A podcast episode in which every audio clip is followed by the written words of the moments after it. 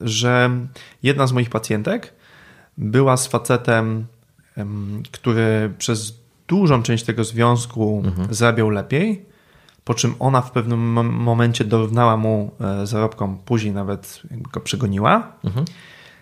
i rozstała się z nim. Mhm. I teraz można by powiedzieć, ok, hipergamia, tak? tak. Zaczęła zarabiać więcej, to, to odeszła od niego. Mhm. Tylko paradoks jest taki, że ona rozstała się z nim i teraz jest facetem, który zarabia cztery razy mniej od niej. Mhm. I, I to jest zastanawiające, że jak? Jak? Przecież kobiety są hipergamiczne, przecież zawsze będą maksymalizować zyski. Nie? Mhm. Cel, kobiety celują mniej więcej w 20% tych, tych topowych mężczyzn. Mhm. Albo inaczej, akceptują te 20% mężczyzn na Tinderze, którzy mhm. są w topce, a badania pokazują, że każdy z nas, i mężczyźni, i kobiety, celują w, w absolutny top. Mhm. Nawet jak jesteś w skali 1 na 10 dwójką, to gdybyś mógł, to byś swipenął w prawo dziewczynę, która jest dziesiątką. Mhm. Bo a nuż coś z tego wyjdzie. Podcast charyzmatyczny. Psychologia w codziennym życiu. Prowadzi psycholog Dawid Straszak. Dzień dobry, dobry wieczór. Dzisiaj e, moim gościem oraz Państwa gościem jest e, Tomasz Marzec po raz drugi w podcaście. Cześć Tomek. Cześć, cześć Dawid. Dziękuję za zaproszenie. Mm, ostatnim razem rozmawialiśmy o pewności siebie, a w dzisiejszym odcinku będę chciał porozmawiać o tym, jakie wyzwania stoją przed e, mężczyznami, którzy no, szukają partnerki w dzisiejszych czasach, czyli no, z czym borykają się mężczyźni szukający po prostu kogoś e, do związku. E, dlaczego zaprosiłem akurat Tomka? Tomek jest psychologiem i ma bardzo duże doświadczenie w kontekście pomagania ludziom w, w sytuacjach, kiedy pojawiają się jakieś problemy w związku, albo właśnie w kontekście tego, co zrobić, żeby, e, żeby w, w tych relacjach lepiej się odnajdywać. Podobno tak. Od kilkunastu lat, no już, już w sumie bardzo długo. Dokładnie, więc myślę, że, e, że też będziesz e, mógł opowiedzieć trochę o tych zmianach, które następowały na przestrzeni, no jakby nazwijmy to, rynku matrymonialnego e, przez te lata. Mm, zmiany, zmiany. Znaczy, w ogóle, jeżeli chodzi o zmiany, to ja sobie myślę, że powinniśmy rozróżnić czas mm, mniej więcej mm, mniej więcej ostatnie 20 lat, gdzie, gdzie te zmiany poszły w pewnym kierunku i czas, który był wcześniej. Mhm. I myślę, że no, tutaj są też duże różnice, w, chociażby w tym, jak kiedyś się poznawali nie wiem, nasi rodzice, mhm. tak? jak się my poznajemy tak w dzisiejszych czasach. I myślę, że to jest ważny aspekt związany z tym, że my dostajemy często rady od tych rodziców, które są już totalnie nieadekwatne do tego, jak wygląda sytuacja obecnie. Tak. I zastanawiam się, wiesz, z jednej strony w sumie możemy od tego zacząć. Czy my mamy łatwiej, czy my mamy gorzej niż nasi rodzice? No bo z jednej strony jest taka większa łatwość w poznawaniu nowych ludzi, jest internet, mamy nieskończone możliwości, e, a z drugiej strony zastanawiam się, czy, czy właśnie nasi rodzice nie mieli łatwiej. Hmm, wiesz co, wydaje mi się, że zależy od y, tego, jak na to spojrzeć, bo jeżeli byłbyś facetem, który chce poznać e, kobietę nie wiem, 40 lat temu, mhm. to tak y, powiem prześmiewczo trochę wystarczyłoby, żebyś y, miał pracę i nie bił kobiety. Mhm. tak? I generalnie po prostu był głową rodziny. Nie? I jakby często to wystarczyło. No bo jaki był, był model e, te kilkadziesiąt lat temu? Model był taki, że e, edukacja trwała zdecydowanie krócej. Mhm.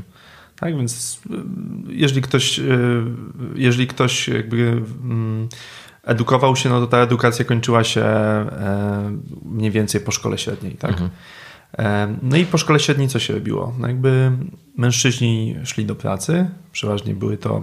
Albo do wojska albo do wojska, tak? I przeważnie były to prace takie e, albo jakieś fizyczne, tak? Albo stricte związane z jakąś e, z jakimiś twardymi umiejętnościami. A dużo kobiet e, no, zajmowało się domem. Mhm. Był taki po prostu model. Więc jakby celem kobiety było przede wszystkim poznanie faceta, e, który gdzieś tam byłby właśnie głową rodziny, utrzymywałby tą rodzinę, tak, i, i, i, i kobieta mm, następnie by urodziła dziecko, tak, czy, czy kilkoro dzieci, no i by sobie siedziała. Nie? E, często tak było. Mhm. Więc wiele lat temu no, trochę wystarczyło to, żeby być w cudzysłowie mm, w jakimś tam stopniu ogarniętym facetem, mhm. w szczególności zawodowo. No i to tyle. Nie? I, i, i generalnie, generalnie miałeś duże szanse na poznanie partnerki, mhm. tym bardziej, że też myślę, że była większa presja na to, związana z tym, że nie, chcia, nie chciało się zostać starym kawalerem, starą mhm. panną. No tak, ale jak już byłeś e, bez, bez partnerki w wieku 30 lat, no to już byłeś starym tak. kawalerem. Tak, tak, albo starą panną. Nie? Mhm. Więc była większa na to presja, więc e, tak naprawdę e, było też mniej możliwości do tego, żeby kogoś poznać. No bo mhm. jeżeli mieszkałeś na wsi i na tej wsi było, nie wiem, 100 osób, mhm. no to jednak jak już parowałeś się z jakąś kobietą, to znaczy e, jakąś dziewczynę gdzieś poznałeś, nie wiem, na ognisku, no to, to był taki trochę oczywisty nawet wybór. Mhm. Nie? Nie, nie, większość osób nie miało takiego poczucia, że o, założę sobie aplikację, tak, i poznam sobie kogoś z miasta obok, nie? albo e, e, poznam sobie kogoś z drugiego końca Polski, albo z drugiego końca świata, tak jak jest teraz, tak, mhm. że możesz sobie odpalić Tindera, ustawić paszport na, nie wiem, Tajlandię, bo wielu okay. facetów tak robi, tak, że, że ustawia paszport na Azję, no i, i no i tam poznają e, Azjatki, tak, i później jadą sobie na wakacje, tak, i się z nimi spotykają. Więc było dużo ograniczeń pod tym względem, mhm. ale jednocześnie model był taki, że mm, myślę, że oczekiwania były wobec obu stron trochę mniejsze. Mhm. I, i, I każdy wiedział, że musi się trochę chwycić w miarę szybko kogoś, nie wybrzydzać, tak, nie wymyślać i, i nie przebierać. Mhm.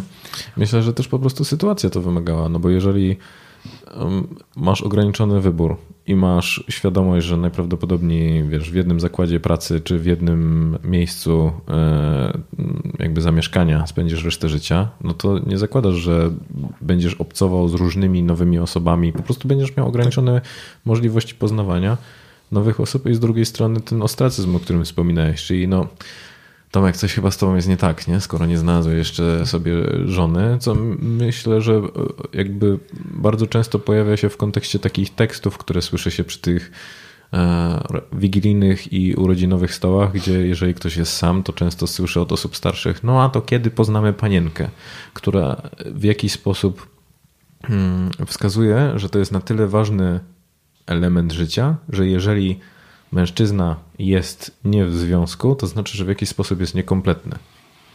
Myślę, że y, jeżeli kobieta jest nie w związku, no to też w jakiś sposób jest niekompletna. No, myślę, że... myślę, że to się odnosi do obu płci, nie? więc jakby pod tym względem nie ma tu jakichś mhm. takich y, dużych różnic. Mhm. E, no, zależy mi po prostu, żebyśmy dzisiaj się skupili tak, na, tak, tak, tak, tak, znaczy na kobietach, na, na mężczyznach, a myślę, że ewentualnie w drugim odcinku e, będziemy się zastanawiali nad tą, nad tą perspektywą perspektywą ze strony, ze strony kobiet. No i teraz pytanie. Bo przychodzi mi do głowy um, ten eksperyment czy, czy efekt um, psychologiczny związany z paraliżem decyzyjnym. Tak, paradoks wyboru. Że jeżeli masz więcej niż 7 smaków drzemów, no to wybierzesz ten sam, który zazwyczaj jesz, albo nie wybierzesz wcale. I czy przypadkiem nie jest tak samo w kontekście relacji? Że kiedyś ten wybór był dosyć ograniczony, więc jakby łatwiej wchodziło się w, w relacje z innymi, a z drugiej strony, w sensie, że tak jak mówiłeś, że nie, nie byliśmy, czy nie staraliśmy się być tacy wiem, wybredni, a z drugiej strony, no teraz mamy, mamy świadomość tego, że tak jak już mówiłem, wybór jest nieograniczony, tak? Jedno kliknięcie wystarczy, żebyś, e, żebyś sprawdził, jak wygląda rynek w Tajlandii. Tak. E, znaczy, zwróciłbym uwagę na taką rzecz, że mm, nieograniczony wybór przede wszystkim dotyczy mm, jakby określonego małego procenta mężczyzn. To znaczy. To znaczy? jak instalujesz Tindera, tak, i e, jesteś bardzo przeciętnym facetem, to możesz mieć złudzenie wyboru, nie? Ale w praktyce tego wyboru nie masz, bo Tinder i inne aplikacje randkowe to jest e, wbrew pozorom ciężkie środowisko dla mężczyzn. Mhm. Może o tym porozmawiamy sobie później. Ale No, bo teraz mnie zaciekawiłeś, Okej. ale dobra, dobra. No, Okej, no, jakby- zo- zostawiamy chodzi, to. chodzi o to, że generalnie mamy złudzenie wyboru. Nie? Mamy Mhm. złudzenie wyboru. Przynajmniej ty, jako facet mieszkający w dużym mieście, Mhm. e, mogący zainstalować sobie aplikację, tak? Mogący, nie wiem, pójść gdzieś i poznać jakąś dziewczynę e, u nas we Wrocławiu, tak? Masz takie złudzenie wyboru. Mhm. Tylko tak. mm, Jesteś, jesteś facetem, który ma określone cechy, tak? W mojej ocenie jesteś generalnie dosyć atrakcyjny fizycznie, dosyć Przestań. atrakcyjny społecznie, e, tak? Dbasz o siebie, masz fajne kompetencje społeczne i tak dalej, i tak dalej. Więc jakby ty, ty by, być może masz ten wybór, nie? I w twoim przypadku możemy mówić o paradoksie, paradoksie wyboru, tak? I, I trudnościach z tym związanych. Że im większy mamy ten wybór, tym, tym ciężej jest podjąć decyzję. Ale jednak mm, chociażby w dzisiejszych czasach faceci mieszkający w małych miejscowościach albo na wsi mm, tego wyboru nie mają. Między innymi z tego względu, że e, jest taka tendencja, że kobiety jednak migrują do większych miast. Nie? Więc w tym momencie mamy e, lukę w przedziale wiekowym 20-29. Mamy lukę, jeżeli chodzi o singli, mniej więcej na poziomie 150 tysięcy osób na wsiach. Nie? Em, Czyli, że w tym przedziale wiekowym jest zdecydowana nadwyżka męskich singli. Tak, generalnie jest nadwyżka. Em, Już ci powiem, bo nawet sobie, nawet sobie właśnie. Są statystyki. Tak, generalnie w miastach mamy niecałe 11, y, w, y, na wsiach mamy około 1,7 miliona mężczyzn, kobiet jest mniej więcej 1,5 miliona, nie? Jakby nieco ponad, tak? To jest jakby 150 150 tysięcy e, osób, tak? W, postaci luki, nie? Więc przekłada się to na to, że jeżeli każdy mężczyzna, e, każda kobieta ze wsi chciałaby jakby kogoś poznać, no to jakby zostaje te 150 ty- tysięcy singli, tak? 150 150 tysięcy kawalerów w wieku 20-29. Bo ogólnie ta luka jest znacznie większa, jeżeli spojrzymy jakby, Okej, im- im starsze osoby, tym, tym luka się powiększa. jeżeli spojrzymy na, na statystykę tak jakby cało, całościową, tak, e, no to, to, to jest w ogóle też ciekawe, bo jeżeli spojrzymy na liczbę mężczyzn na wsiach i kobiet na wsiach, to kobiet jest troszeczkę więcej. Dlaczego? Dlatego, że mężczyźni umierają szybciej. Nie? Więc jakby stąd się luka bierze. E, Czy stąd się bierze, e, stąd się bierze ta różnica, że kobiet jest teoretycznie więcej, nie? Ale jeżeli spojrzymy na ten wiek, gdzie jednak em, poszukujemy partnera, partnerki, tak, to ta luka istnieje. Nie? Wiesz co, to też od razu przypomniały mi się te statystyki dotyczące samobójstw, że wiesz, Polsce średnio popełnia samobójstwo 15 osób y, dziennie, z tego 12 to, jest, to są mężczyźni. Jak zagłębiałem się w te dane z, policyjne, to najczęściej są to osoby, które są właśnie z małych miast albo z, e, z, z, ze wsi. Więc pomyślałem sobie, czy, czy wiesz, czy w jaki sposób te, te statystyki, o których ty mówisz, nie mają też mm, wpływu na, no jakby na to, że ktoś decyduje sobie, się na odebranie sobie życia. No myślę, że jest tu korelacja. Nie wiemy, jaki jest związek przyczynowo-skutkowy, tak? Korelacja jest. Mm, No tak na moją intuicję jakby wynika, że jednak jakiś związek tu istnieje i, i, i, i jakoś to wpływa na to, nie? No bo jednak e, jak jesteś facetem e, mieszkającym na wsi, gdzie wiesz, że w, na twojej wsi nie zostało e, zbyt wiele kobiet, tak? Do tego gdzieś tam ciężko pracujesz na co dzień, nie, masz perspektyw na zmianę swojej sytuacji ani zawodowej, ani prywatnej, no to jeszcze do tego, nie wiem, pijesz, tak, albo, albo stosujesz innego rodzaju używki, no jednak może to wpływać na to, jak się czujesz na co dzień, nie? Więc, więc to, jest, to jest ten problem. Więc jakby wracając do tego e, paradoksu wyboru, tak, i, i tego, że mamy taki ogromny wybór. Faceci w małych miejscowościach i na wsiach tego wyboru w, dzisiejszych, e, w dzisiejszym świecie e, nie mają, aż tak dużego. E, Oczywiście mogliby też zainstalować Tindera na przykład, tak, czy Badu, czy jakąkolwiek inną apl- aplikację randkową. Ale wiesz, nadal to są osoby z, z, małej wsi. Co to zmieni, że dowiedzą się, że w dużych miastach jest Tak. wiele kobiet, które chciałyby rozpocząć związek. Tak. A w ogóle e, też paradoks jest taki, że e, w tym momencie w dużych miastach w Polsce jest o milion więcej kobiet niż mężczyzn. Nie? I to, to, to, to też jest efekt tego, że właśnie są zmiany kulturowe w postaci chociażby e, tego, że kobiety migrują za wykształceniem, później za pracą. E, Tak, badania pokazują, że na, na wyższych uczelniach 70% studentów to są w dzisiejszym świecie kobiety. Nie? Za wykształceniem też idzie, e, idą pieniądze i taki rozwój, rozwój zawodowy. Em, I to też jest taka kwestia, no, jeden z bardzo charakterystycznych elementów dzisiejszego świata, że kobiety są coraz bardziej niezależne, przede wszystkim właśnie finansowo. Nie?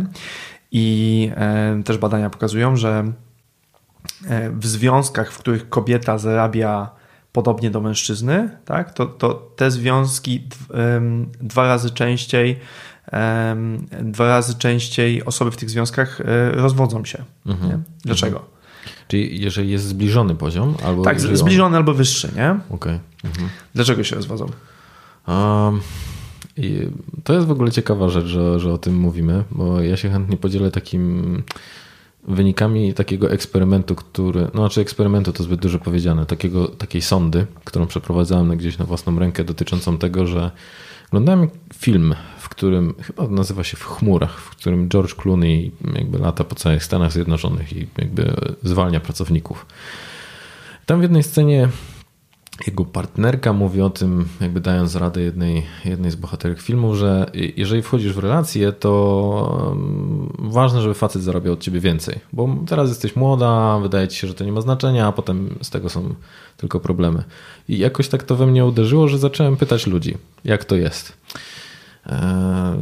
Czy, czy jak to jest w relacjach, w których, e, w których kobieta zarabia więcej? I nie mam tutaj na myśli 300 zł więcej, tylko na przykład o jedną trzecią, czyli na przykład ty zarabiasz 4000, ona 7 albo 10, czyli żeby ta dysproporcja była już taka realna w kontekście, e, w kontekście zarobków miesięcznych. I co się okazało? Na poziomie deklaratywnym faceci mówili, nie miałbym z tym problemu. Ale w, e, może poza poszczególnymi przypadkami, którzy mówili, że nie, nie, nie ma takiej opcji. Z drugiej strony, tak jakoś trochę mi to nie pasowało, więc trochę odwróciłem pytanie. Czy znasz takie relacje, w których mężczyzna zarabiał zdecydowanie mniej jak to wyglądało? I były takie, było kilka historii, z którymi się spotkałem, i okazało się, że y, tak, były takie relacje, ale często kończyły się y, dosyć traumatycznie. To znaczy, że ten mężczyzna dopuszczał się zdrady i najczęściej zdradzał e, w- e, z osobą, która mm, zarabiała mniej, że tak powiem. Czyli mam żonę, panią dyrektor, a zdradzam z kelnerką. E, I to też pokazało mi, oczywiście nie mówię, że to jest zasada, bo to było dosłownie kilka historii, e, do, do których dotarłem, ale to pokazało mi, że w jakiś sposób dla mężczyzn to poczucie zarabiania więcej jest istotnym czynnikiem, który buduje ich męskość, mam wrażenie. No i z drugiej strony myślę, że tą odpowiedzią, o, o którą pytasz, jest to to hi- hipergamiczne podejście. Czyli, że kobiety najprawdopodobniej będą szukały mężczyzny, który będzie jakby na wyższym, st- o, wy, o wyższym statusie, czyli zarabiającym więcej, bardziej zaradnym, czyli szukają jakby najlepszej opcji dla ojca swoich dzieci. Tak, i mm, można, można udzielić takiej odpowiedzi, tak, że chodzi o hipergamię, ale przede wszystkim chodzi tu o czynnik taki bardziej, nazwijmy to funkcjonalny. Taki, że jak jesteś kobietą, która dobrze zarabia i masz faceta, który ci nie odpowiada, albo który znęca się nad tobą, bije cię, robi cokolwiek, Okay. to masz środki do tego, żeby się wyprowadzić. Nie? I, I to, jest, y, to jest przede wszystkim główny powód tego, dlaczego jest więcej rozwodów i więcej rozstań w, w relacjach, gdzie kobieta zarabia podobnie do mężczyzny albo zarabia więcej. Czyli ona ma takie pełne, czyli to jest taka polisa ubezpieczeniowa na zasadzie, że ja czuję się pewniej w sytuacji, kiedy co, nie wiem, cokolwiek w tym związku mi nie odpowiada, czyli mam pełną świadomość, że jakoś sobie poradzę. Generalnie tak. No jakby wyobraź sobie, że na przykład 50 lat temu tak, kobieta, która była kurą domową i była jakby odpowiedzialna za wychowywanie dzieci, sprzątanie, gotowanie, tak, a mm. mąż zarabiał, no w momencie, kiedy mąż ją bił i się znęcał nad nią, no to co ona mogła zrobić tak -hmm. naprawdę? -hmm. Jeszcze dajmy na to, jej, jej najbliżsi umarli, tak?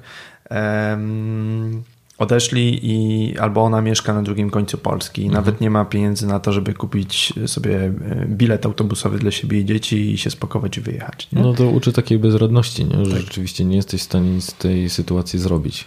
Tak. Okay. Mhm. Inna sprawa jest taka, że jeżeli chodzi o te e, związki sprzed wielu lat, to jednak myślę, że społeczeństwo było bardziej konserwatywne Byliśmy też bardziej e, religijni mhm. E, I, i, jeżeli chodzi o mm, osoby praktykujące, tak, e, chodzące do kościoła też ten odsetek był większy, mhm. więc to narzucało trochę taki obowiązek tego, że nawet jak w związku jest źle, to masz zagryźć zęby i w nim być. Mhm. A teraz jest inaczej. Teraz kobiety, w szczególności te w dużych miastach, tak, e, mają wyższe wykształcenie, e, pną się po szczeblach kariery, tak, otwierają swoje biznesy, są jakby niezależne i mm, często nie potrzebują mhm. mężczyzny do, do życia, e, bo same się mogą właśnie utrzymać. Nie? Mhm. Mhm. Y, właśnie, pytanie tylko, czy, czy to ta samowystarczalność nie prowadzi też do tego, że one przestają potrzebować mężczyzn. To znaczy, że naturalnym jest, że dochodzi do takiego paradoksu związanego z tym, że załóżmy, że jesteś programistą jesteś specjalistą. Odnoszę się do tego przykładu, bo mam wrażenie, że, że to jest taki znany większości osobom przykład tego, jak, że te osoby są pożądanymi specjalistami na rynku pracy, więc nie mają problemu z tym, żeby ją znajdować. No i co? Okazuje się, że odpalasz tam wiem, jakiś portal LinkedIn, na którym e, dajesz ogłoszenie, że, znaczy powiedzmy, że nie dajesz ogłoszenia, tylko zaznaczasz, że, że jesteś otwarty na współpracę i dostajesz milion propozycji, nie? tam 10 dziennie albo 5. No i nagle zaczynasz się rozglądać i myślisz sobie, kurczę, to ja mogę zaczynać w takim razie wybierać spośród najlepszych, czyli tych, które najbardziej mi się zaczynają podobać. Czyli przesuwa się ta granica związana z, z tym polem wyboru, i chyba to miałeś na myśli, mówiąc, że, że celuje się w jakby taką bardzo określoną e, grupę osób na, na aplikacjach tak, randkowych. Tak, tak. Czyli nagle ta granica się trochę przesuwa dla kobiet. Wiesz co, to jest, to jest bardzo ciekawy temat, który ciężko jest wyjaśnić, bo mhm. jest bardzo złożony. Mhm. Mm, ogólnie rzecz biorąc, jeżeli chodzi o tą hipergamię, o której wspomniałeś, tak? Mhm. Rzeczywiście część badań pokazuje, że kobiety są hipergamiczne, jeżeli chodzi o statusowość facetów, czyli mhm. mają tendencję do poszukiwania facetów o wyższym statusie, wyższych zarobkach i e, jest to tendencja rozwiązująca pewne problemy ewolucyjne, tak? Że generalnie wiele lat temu, e, tysiące lat temu, e, te kobiety, które wybrały faceta, który potrafi upolować zwierzynę, tak, i dostarczyć te zasoby, te miały największe szanse na przetrwanie i mhm. tak, tak samo dzieci tej kobiety. Nie? Więc jakby to jest Myślę, tendencja. Że nawet nie szukałbym tak daleko, jak wiesz, ile on jest w stanie mięsa przynieść do domu, tylko nawet jeżeli e, w dzisiejszych czasach kobieta decyduje się na urodzenie dziecka albo trzech, no to jest od roku do pięciu lat e, na urlopach macierzyńskich, rodzicielskich więc jakby wykasowuje się jej 5 lat z możliwości rozwijania swoich kompetencji. Tak, i zarabiania bardzo często. Nie? I zarabiania, no, no bo teraz wyobraź sobie, jak yy, wiesz, masz 30 lat i przez 5 lat biznesowo nic nie robisz. Jesteś jakby bezrobotny, tak. można tak to potraktować. Yy, no to rzeczywiście to jest uderzenie w karierę. Dokładnie. Ale z, zaczynam od tych, e, jakby mhm. tłumaczyć, że tysiące lat temu, bo to jest jakby tendencja, która kiedyś miała duży sens, mhm. teraz też ma pewien sens. Tylko teraz właśnie przez to, że kobiety są bardziej niezależne, lepiej zarabiają, mają wyższe wykształcenie, potrafią na przykład odłożyć pieniądze i nawet same wychowywać um, mhm. dziecko, tak? Be, bez faceta. Tylko teraz mm, Cały myk polega na tym z tą hipergamią, że mm, hipergamia ogólnie w przestrzeni internetowej, przede wszystkim w manosferze, jest źle rozumiana, mhm. bo tendencja kobiet do hipergamiczności, jeżeli chodzi o statusowość mężczyzn, to, to, to nie znaczy, że kobiety wybierają um, absolutnie tych topowych mężczyzn i z nimi wchodzą w związki, z takiego bardzo mm, prostego mm, powodu, z bardzo prostej przyczyny, że tych topowych mężczyzn jest bardzo mało. Mhm. Więc y, nie dla wszystkich kobiet oni po prostu wystarczą. Tak, mało jest e, gości z listy Forbesa na, na każdej imprezie. tak, dokładnie. Nie? Więc, więc, więc chociażby to jest błędne założenie, że kobiety wybierają topowych facetów i mhm. tylko są zainteresowane topowymi facetami. Nie? Tak mhm. nie jest.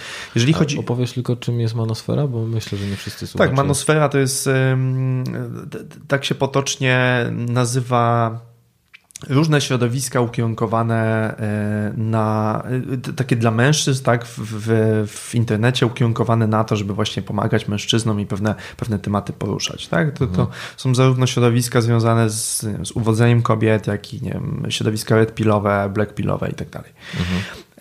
Więc w sumie takie trochę miejsca dla mężczyzn, którzy mogą tam znaleźć oparcie, mhm. tak, zrozumienie i jakąś wiedzę, która po, powinna dalej? teoretycznie mhm. pom pomóc im w życiu.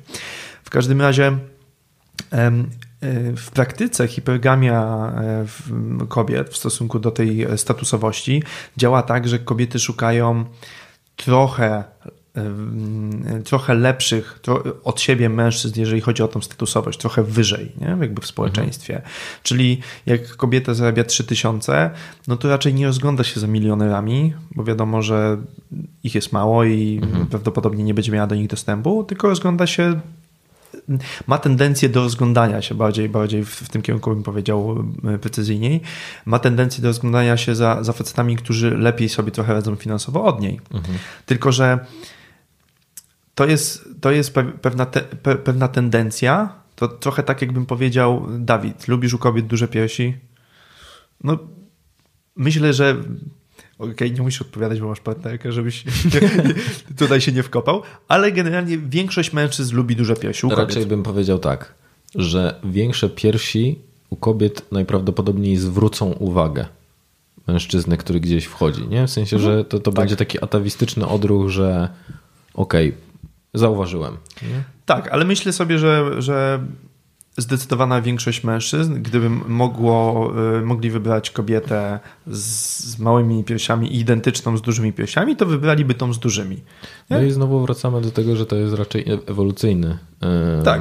ewolucyjny powód. Nie dlatego, że facetom zależy tylko na jednym, tylko pewnie założenie jest takie, że ok, jeżeli o, e, jakby te piersi są oznaką możliwości wykarmienia dziecka i jakby, jakby dostarczenia takiej rodzicielskich rozwiązań. Mhm. Tak, ale jakby zobacz, że jest pewna tendencja, tak? Mhm. Że faceci generalnie lubią duże piersi u kobiet. Mhm. Tylko pytanie brzmi, czy to, że lubimy duże piersi u kobiet, oznacza, że wybieramy tylko takie kobiety? Mhm. No nie, bo czasami po prostu nie mamy dostępu do takich, mhm. albo ktoś spodobał nam się inny, tak? Kto, mhm. kto tych dużych piersi nie ma. I jakby nie zwracamy na to aż tak dużej uwagi. Więc z, z hipergamicznością kobiet jest podobnie, że to, że kobiety mają pewną tendencję i na przykład są bardziej zainteresowane facetami, którzy lepiej zarabiają, nie oznacza, że kierują swoją uwagę tylko ku takim facetom, bo wybór mężczyzny czy wybór kobiety do, do związku to jest bardzo złożony wybór, mhm. w którym jest masa czynników. Mhm. Więc myślę, że każdy z nas, zarówno ja, jak i ty, jak i twoja partnerka, jak i każda inna kobieta i każdy inny mężczyzna, jakbyśmy mieli do dyspozycji dwie osoby, które są bardzo do siebie podobne, ale e, na przykład lepiej wyglądają mhm. albo zarabiają lepiej, jedna z nich lepiej wygląda od drugiej, mhm. albo zarabia lepiej, tak? No to wybierzesz, wolałbyś chyba wybrać kobietę, która zarabia 3000, wolałbyś wybrać kobietę, która zarabia 30 tysięcy, przepraszam, mhm. niż jej siostrę bliźniaczkę, która zarabia 3 tysiące. Mhm. Czyli jakby naturalnym dla nas jest po prostu wybieranie lepszej opcji. Tak. Znaczy, Maksymalizacja zysków w pewnym Wiem, sensie. że to nie? tak przedmiotowo zabrzmiało, że wybieranie lepszej opcji, ale chodzi o to, że po prostu kogoś, kto ma większe, więcej pozytywnych cech, tak. które, no, które dla nas są ważne. Więc to jest oczywiste i logiczne, a wielu hmm. mężczyzn mm, e, sfrustrowanych relacjami damsko-męskimi, bo, bo możemy mówić o mhm. frustracji, hmm. trochę wkurza się na tą hipergamiczność kobiet. Mm, wiesz co, myślę, że tak jak, e, jak zacząłem, jakby spotkałem się pierwszy raz z tym stwierdzeniem, to rzeczywiście pomyślałem sobie, kurczę, no może coś w tym rzeczywiście jest, że dużo się o tym mówi, często, często spotykało się z takim, mam wrażenie, takim podwórkowym stwierdzeniem, że musisz być ogarnięty, zarobiony, przystojny. Kobiety lecą na kasę. Kobiety, tak, kobiety lecą na kasę, mieć duże mięśnie i wtedy po prostu to się pojawi, tylko pojawia mi się dysonans związany z tym, że ja tego nie słyszę w gabinecie u siebie. Nie, nie, to znaczy, nie słyszę tego ze strony kobiet. Bo z jednej strony, jasne, możemy zawsze e, użyć tego wytłumaczenia, że mm, kobiety robią to na poziomie nieświadomym i nie wiedzą, że, że czegoś takiego potrzebują, a jednak kobiety nie wiążą się tylko i wyłącznie z, z takimi osobami, które wiesz, mm, jakby na każdym każda z tych cech wymienionych jest na, na zdecydowanie wyższym poziomie. I myślę, że taka rzecz, która tutaj, y, którą obserwuję, to jest to, że ludzie wybierają do związków osoby, które są podobne. Tak, i, i to jest bardzo ważna rzecz, którą powiedziałeś, e, bo właśnie to, to jest homogamia, nie? Jakby wybieranie osób podobnych pod, pod, pod wieloma względami. I jeżeli chodzi o hipergamię, to ona nie jest tak dobrze um, przez, przez naukę tutaj udowodniona. Mhm. Za to homogamia jest. Nie? Mhm. Tylko, że teraz tak. Ja też powiedziałeś, że w gabinecie nie słyszysz od kobiet zbyt wielu takich historii, że wybierają tego faceta, który zarabia lepiej. Mhm. No, że nie słyszałem historii, że wybrałem, rzuciłem swojego chłopaka, bo tamten zarabia 10 tysięcy więcej, albo ten jest przystojniejszy, albo e, raczej słyszę takie zarzuty, że przestał ćwiczyć, Przestał hmm. być taki, jak, jak był na początku tej tak. relacji, e, aniżeli właśnie kwestie związane z tym, że no dobra, jakby za, zamieniłam na, na lepszy model. Tak. I ja mam na przykład taki przykład też zresztą od siebie z gabinetu. E, Jeżeli szukasz psychologa, to zapraszam do swojego gabinetu we Wrocławiu lub na spotkanie online. Link do umówienia wizyty znajduje się w opisie filmu lub po prostu wpisz Dawid Straszak w portalu Znany Lekarz. Że jedna z moich pacjentek była z facetem, który przez dużą część tego związku mhm. zarabiał lepiej, po czym ona w pewnym momencie dorównała mu e, zarobkom, później nawet go przegoniła mhm. i rozstała się z nim. Mhm. I teraz można by powiedzieć, ok, jakby hipergamia, tak? Zaczęła tak. zarabiać więcej, to, to odeszła od niego. Mhm. Tylko paradoks jest taki, że ona rozstała się z nim i teraz jest facetem, który zarabia cztery razy mniej od niej. Mhm. I i to jest zastanawiające, że jak? Jak? Przecież kobiety są hipergamiczne, przecież zawsze będą maksymalizować zyski, nie? Mhm. Zresztą to trochę się łączy z takim tematem, że, że właśnie w manosferze często się trochę pod spodem trochę takie założenie się robi nieświadome, że kobiety to są takie w ogóle logiczne, wyrachowane, racjonalne, że siedzą i, i wiesz, kalkulują na karteczce tutaj, o, okej, okay, to ten zarabia 300 zł więcej, ten jest 2 cm wyższy, to, to, to, to w taki sposób siedzą i wybierają, nie? A mhm. co, co w ogóle jest nonsensem, bo nie jesteśmy w wielu sytuacjach racjonalni. Chociaż powiem ci, że mam takie dwa przykłady, które w kontekście wysokości e, jakby bardzo zmieniły moje postrzeganie wielu rzeczy. Kiedyś pracowałem za barem. I no ja mam 1,73 m. Oczywiście w telewizji wygląda, że mam więcej. Tak, tak, ja. Ja mam 73. E, więc no powiedzmy, że jestem w tym rozkładzie gdzieś tam e, po, po, po środku. I e, dwie sytuacje. Raz w pracy za barem Bar był dosyć długi, tam było z 25 metrów, więc jakby stało kilku barmanów tak jakby w rządku. I mm, no, mniej więcej byliśmy zrównoważeni wzrostem do momentu, kiedy nie przyszedł super wysoki gościu, taki dwumetrowy. Myślę, że oceniany też przez kobietę jako przystojny. I co się działo? To były takie naprawdę duże, kilkunastogodzinne imprezy, więc tam było co robić. I zauważyłem taką prawidłowość, że naturalnym się stało, że więcej osób, zarówno mężczyzn, jak i kobiet, czekało do niego w kolejce.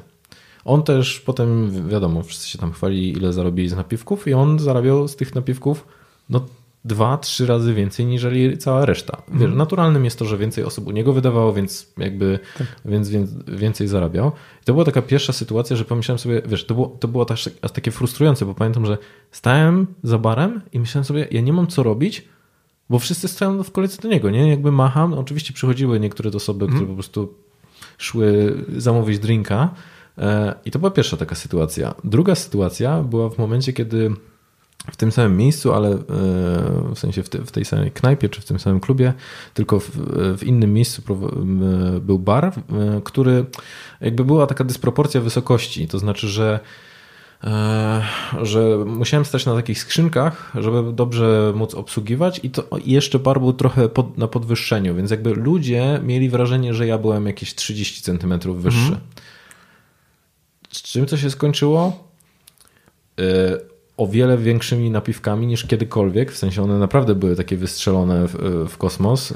Z drugiej strony więcej takich zaczepek ze strony kobiet, takich nad, nad, z podtekstem, e, więcej takich powiedzmy, że no już wprost propozycji. Ja się zastanawiałem, co się stało, kurczę, czy to te, ta nowa odżywka do włosów. E, i, I tak potem zastanawiałem się, czy to właśnie nie była kwestia te, te, tego, że nagle stałem się dwumetrowym gościem. Tak, jest to bardzo prawdopodobne, no bo... I wiadomo, że to jest tylko znowu jakaś tam pojedyncza historia tak. w całym tym wszystkim, ale pamiętam, że to, to, to, dało mi do myślenia, czy rzeczywiście ta kwestia wysokości nie jest czymś takim, że my... E, że my zwracamy na to uwagę. I tutaj też pojawia mi się historia jednego z moich klientów z gabinetu, który powiedział, że kiedy on czuje się mało pewny siebie, to naturalnym dla niego staje się to, że inni są wyżsi. Mhm. Więc myślę, że to postrzeganie wzrostu też gdzieś jakby na tym poziomie takim ewolucyjnym jest w nas. Nie? Że... Tak, no i też y, za tym idą statystyki, że jakby statystyki pokazują, że jednak większość liderów to są osoby wyższe, tak. Do tego dochodzi efekt aureoli, że jak jesteś wyższy, to coś i tak dalej, i tak dalej. Więc... Zresztą widziałem gdzieś jakieś statystyki, które pokazują, że chyba od 1,80 m, że każde 1,6 cm wzrostu więcej powoduje a jakby liniowy wzrost wypłat. To znaczy, że im jesteś wyższy, tym po prostu więcej zarabiasz. Tak, ale to... Mm Myślę, że tu dużo rzeczy jest ważnych i, mhm. i, dużo mechanizmów e, byśmy musieli wziąć pod uwagę, bo chociażby jak jesteś wyższy, to naturalnie jesteś inaczej traktowany przez społeczeństwo. Mhm. Mm, więc jak jesteś traktowany inaczej, to jest takie trochę samospełniająca się przepowiednia, tak? Więc na przykład możesz y, przez to być bardziej dominujący albo mhm. bardziej pewny siebie. Mhm. To z kolei przekłada się na kolejne rzeczy, jak wiesz, inne twoje zachowania, tak? Więc, więc... No nawet dziwnie jest w momencie, kiedy po prostu rozmawiasz z kimś i musisz patrzeć do góry, żeby, e, żeby utrzymywać kontakt tak, wzrokowy. Tak. Tak. Tylko paradoks z tym wzrostem jest taki, że mężczyzn powyżej 1,80 m, to, to takie magiczne 1,80 m, gdzie większość kobiet mhm. deklaruje, że chciałoby mieć mężczyznę o co najmniej takim wzroście. Mężczyzn powyżej 1,80 m jest w Polsce około 19% z tego co pamiętam, nie? Mhm. Więc mm, kobiety, które mówią, mój facet powinien mieć 1,80 m, z automatu wycinają wycinają 80%. Tak, 80% mężczyzn. Nie? Mhm, okay. Więc to jest, to, to, jest też interesujące. Wracając do tej homogami i hipergami, mhm. ja widzę taką rzecz. Jeżeli, jeżeli właśnie o to chodzi. Po pierwsze, i to też za tym idą badania, i badania jakby to, to fajnie potwierdzają. Kobiety w dzisiejszych czasach, przez to, że zarabiają więcej, to przestają mm, często przestaje, e, te, te pieniądze przestają mieć dla nich znaczenie u mężczyzny. Mhm. Bo po co? Nie? Jakby mhm. jak, jak, jak same mają. Nie? A nie masz wrażenia, że może nie do końca przestają, ale trochę przesuwa się ta granica związana z tym, że ja już tyle jestem w stanie zarobić, więc powiedzmy, że to jest ten poziom bazowy. Tak, i, i y, właśnie jakby do, do tego też dążę, że tak, z jednej strony badania pokazują, że kobiet, y, dla kobiet już te pieniądze aż tak bardzo się nie liczą, nie? Mhm. No bo po co, jak one same są niezależne, same, same sobie zarobią. Ale z drugiej strony, przez to, że jesteśmy homogeniczni, tak, to dążymy do tego, żeby jednak mieć partnerów bardzo podobnych do mhm. siebie. Mhm. Chociażby pod względem statusowym i względem, pod względem materialnym. Więc jeżeli kobiety zarabiają więcej, to właśnie ten poziom bazowy chcąc lub nie chcąc, niestety się trochę podnosi. Mhm. Nie? Mhm. Więc. Y... Myślę, wiesz, nawet w takim praktycznym ujęciu, nie? jeżeli jesteś y, dyrektorem operacyjnym firmy, y, firmy informatycznej, y, czy dyrektorką y, w, w, tym kontekście, a twój facet pracuje w, w restauracji jako kucharz, no to naturalnym jest to, że na przykład te godziny pracy zaczynają być utrudnione, no bo on pracuje najprawdopodobniej na popołudnie albo na nocki. E, osoby, z którymi, e, z którymi współpracują, też po prostu wiesz, spotykają się w zupełnie innych miejscach i jakby te relacje wyglądają zupełnie inaczej. Więc już myślę, nawet na takim poziomie organizacyjnym jest ciężej. Tak, czyli tak, takie, takie bardzo codzienne kwestie. Nie? Tak, no bo o to się to rozbija, nie? że chcesz z nim iść na imprezę w piątek, a on ostatni piątek miał e, trzy lata temu wolny. tak, dokładnie. Przez, bo był chory. Dokładnie, nie? Więc jeżeli założymy, że jesteśmy homogeniczni, bo jesteśmy, tak, i dążymy mhm. jednak do posiadania partnerów podobnych do siebie pod różnymi względami, mhm. to teraz zobacz jakby co się dzieje. W dzisiejszych czasach kobiety, które mm, mają, no, tak jak powiedziałem, 70% studentów to są kobiety, więc mają lepsze wykształcenie. Za wykształceniem często idą zarobki, no to no w dzisiejszych czasach kobiety trochę dorównują, a nawet w pewnych, e, e, w pewnych kwestiach prześcigają już mężczyzn, mhm. tak, czy w pewnych, w pewnych branżach, jeżeli chodzi o, o chociażby swoje czy kwalifikacje, czy właśnie wynagrodzenie. Więc jeżeli założymy tą homogeniczność i pewien poziom bazowy, to liczba mężczyzn, na których to kobiety będą jakby zwracać uwagę, jest coraz mniejsza. Mhm. Po prostu się mhm. kurczy. Mhm. Mhm. Więc to jest jeden z problemów dzisiejszego świata, że kobiety generalnie podnoszą swoje wymagania mhm. i jest dla wielu mężczyzn frustrujące, ponieważ się nie łapią. Nie? Mhm. No to co faceci mogą zrobić? Zarabiać więcej. Zarabiać więcej, być wyżsi. Tak, być, być, być, być wyżsi, wyższymi i, i mieć większego bicepsa, to na pewno. Mhm. Dobra wiadomość jest, taka, że jest wiele kwestii, które mogą, jakby, którymi mogą tutaj w cudzysłowie manipulować, tak? Mhm. chociażby swoje kompetencje społeczne. Mhm. I tak jak kiedyś, wiele lat temu, kobieta chciała, żeby po prostu mąż w miarę zarabiał tak, żeby był głową rodziny i ją e, nie bił, tak, to, to w dzisiejszych czasach kobieta, która jest bardziej niezależna, mhm. ma jakieś swoje zainteresowania, tak, ambicje, pasje i tak dalej, trochę na inne rzeczy też zwraca uwagę. Zwraca uwagę na to, jak jest facet ubrany, czy mhm. o siebie dba, e, też jakie ma ambicje, tak, co chce w życiu osiągnąć co robi na co dzień, tak? Czy chodzi na tą siłownię, czy nie chodzi na tą siłownię. Jakby kobiety, coraz więcej, coraz więcej kobiet zwraca na, na, na takie rzeczy uwagę, które kiedyś były totalnie abstrakcyjne, żeby, żeby, żeby się na tym skupiać. Nie? I teraz powiem Ci, że tak, mam wrażenie, że widzę też w gabinecie taką dwoistość związaną z tym, że na samym początku, e, o, jak rozmawiam z, z młodszymi kobietami, to znaczy, że mam na, na myśli, wiesz, pomiędzy dwudzieścia kilka lat poniżej trzydziestki, no to one są w stanie mówić o, o, takich rzeczach, że to mogłoby być dla nich istotne, ale znaczy fajnie, żeby facet to robił, żeby miał pasję, żeby chciał czegoś więcej, tam, żeby, były, e, że, żeby jakby aktywnie spędzał czas. I widzę ten taki, tą taką zmianę w kontekście pragmatyczności e, kobiet po 30 roku życia i, i, i starszych, które mówią, że tak, ale one mówią dlaczego z tego względu, że w momencie, kiedy e, no, dywersyfikujesz swoje kwalifikacje, to znaczy, że masz tę ambicję i chcesz robić coś więcej, a nie wiesz, e, tkwisz w jednej pracy przez 10 lat i najprawdopodobniej się to nie zmieni, no to jakby minimalizujesz ryzyko tego, że jeżeli cię wywalą, to, to poradzisz sobie Czyli znowu będziesz w stanie dostarczać, czy jakby zadbać o, o to całe domostwo. Jeżeli ćwiczysz na siłowni, to poza tym, że masz bica, no to najprawdopodobniej e, w, po prostu będziesz zdrowszy i będziesz żył dłużej. Więc to już jest też taka kwestia związana po prostu ze zdrowotnością. Kwestie związane, czyli trochę za, za, zacząłem zauważać, że, że to wszystko nie przekłada się na takie materialistyczne podejście, że wiesz, E, że to jest szatański plan, nie? że facet to musi być po prostu. Naoglądały się Instagrama e, i wyobrażałem sobie, że, że, że to jest po prostu jedyny model mężczyzny, o, w sensie, że uwielbiałem jakiś nie, wyidealizowany model mężczyzny, tylko że to jest bardzo pragmatyczne. W sensie, że tak samo mam wrażenie, że te wymagania ze strony mężczyzn no, mają jakieś uzasadnienie w takim długoterminowym planie.